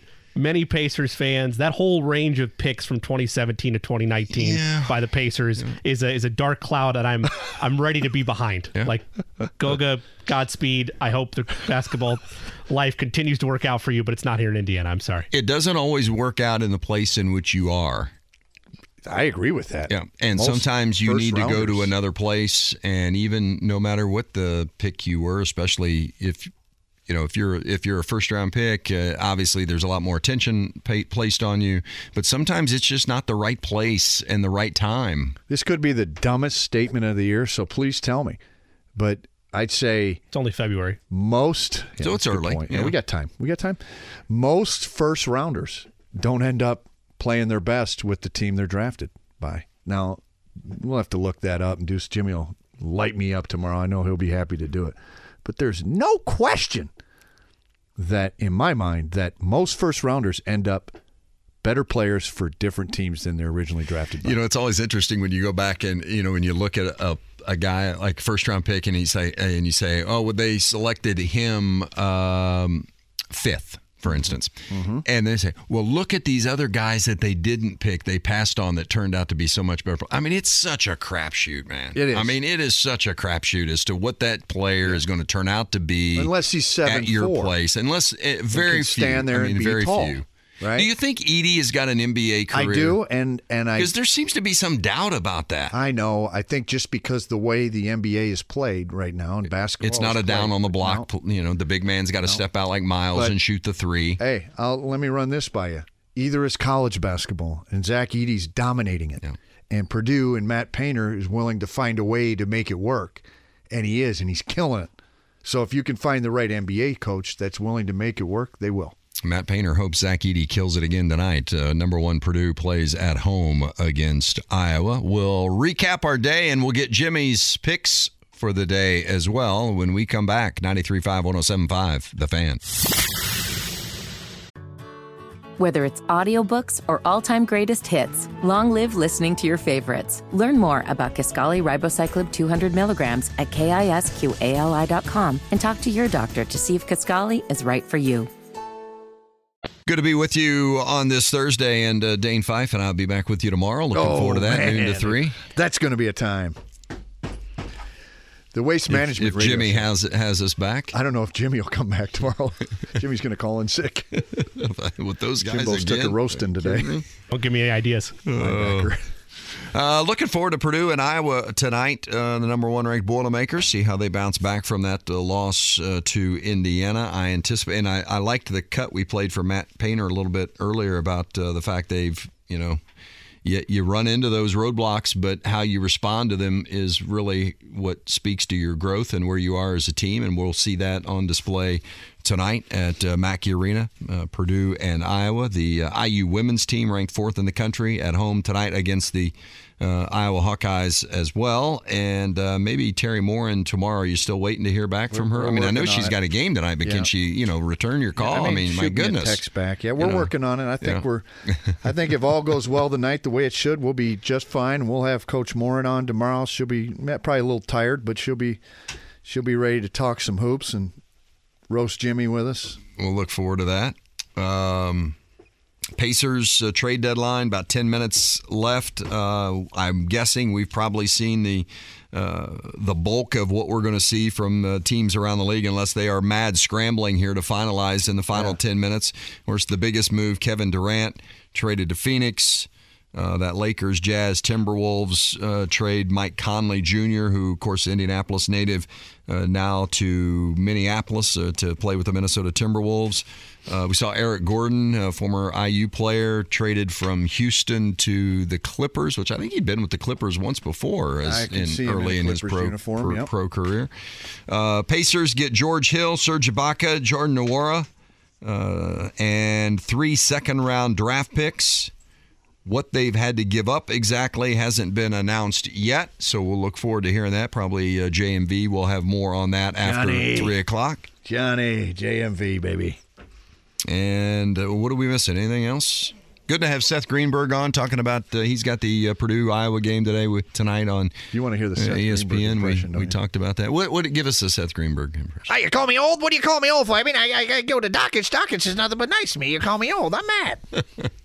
Well, I thought couch, uh, couch, I thought couch, couch. I thought you were Uh, going to go more to uh, him trying to order the uh, Jersey Mike's number six. Hang on a sec. I, I'm trying to get a number six. They don't. They, they, they won't give me a number six here in La West Lafayette. Did they not know what a number six is at Jersey Mike's? It's just roast beef. I mean, you guys don't have any roast beef.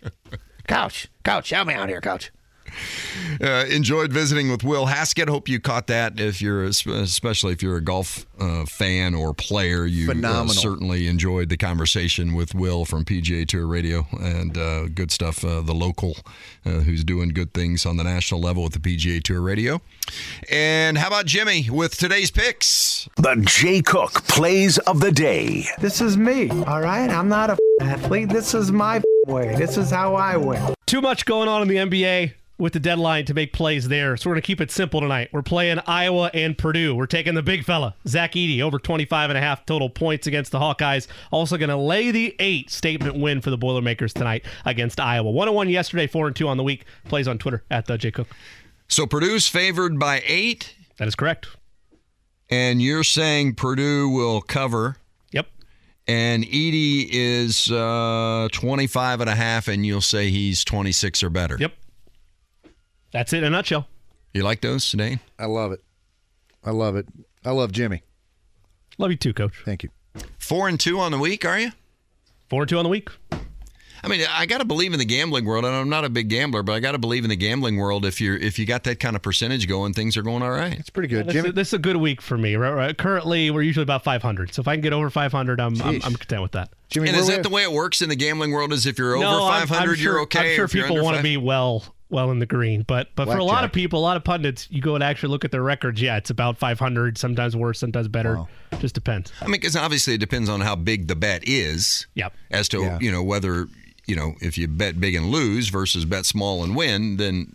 But I still like above 500. Would Yeah. like my odds at that situation.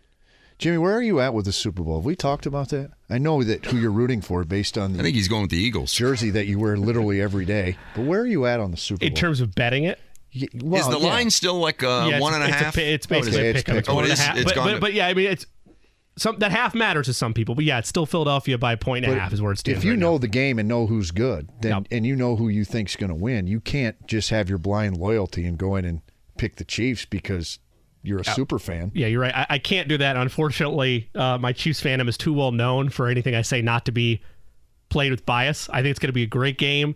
Do I think Kansas City's going to win? Yes, I do. Short version of that answer, is we don't have a lot of time, is that this is the best offense Philadelphia has played all year. How do they do against it? That's my question. And will you bet the game? Oh, yeah. Or, Yes. Okay. Yeah, yeah, I will. Because some people, if that's their team, Yeah, they, don't like to. bet. Yeah, they don't want Well, to bet. not. Jimmy. That's smarter folks than I. I. I shouldn't, but I will. Who you like? Just because Jimmy likes Chiefs, I like the Go with the Eagles, then, don't you? Sure. I mean, that's just natural, right? I just think that the mon- the mantra of it's just the toughness that that Philadelphia had, just the Eagle, Philadelphia Eagles, are just tougher. They're going to win because they're tougher, Jimmy. Yeah, Andy Reid soft is what I heard there. I did not say that. I just what I heard. the Philadelphia. he might be. He might be a little soft. Yeah. You hear that, Andy? Don't do that to Are Big you, are you talking about? Are you talking about uh, when you kind of poke him? Poke him? He's soft, or Oh, I'm you think speaking with he's? conviction. I think Andy Reid's soft. I don't think so. I like Andy Reid. Vince is scared Andy. I think he's got some grit to him. Hey, I take a lock of that mustache. I'll tell you.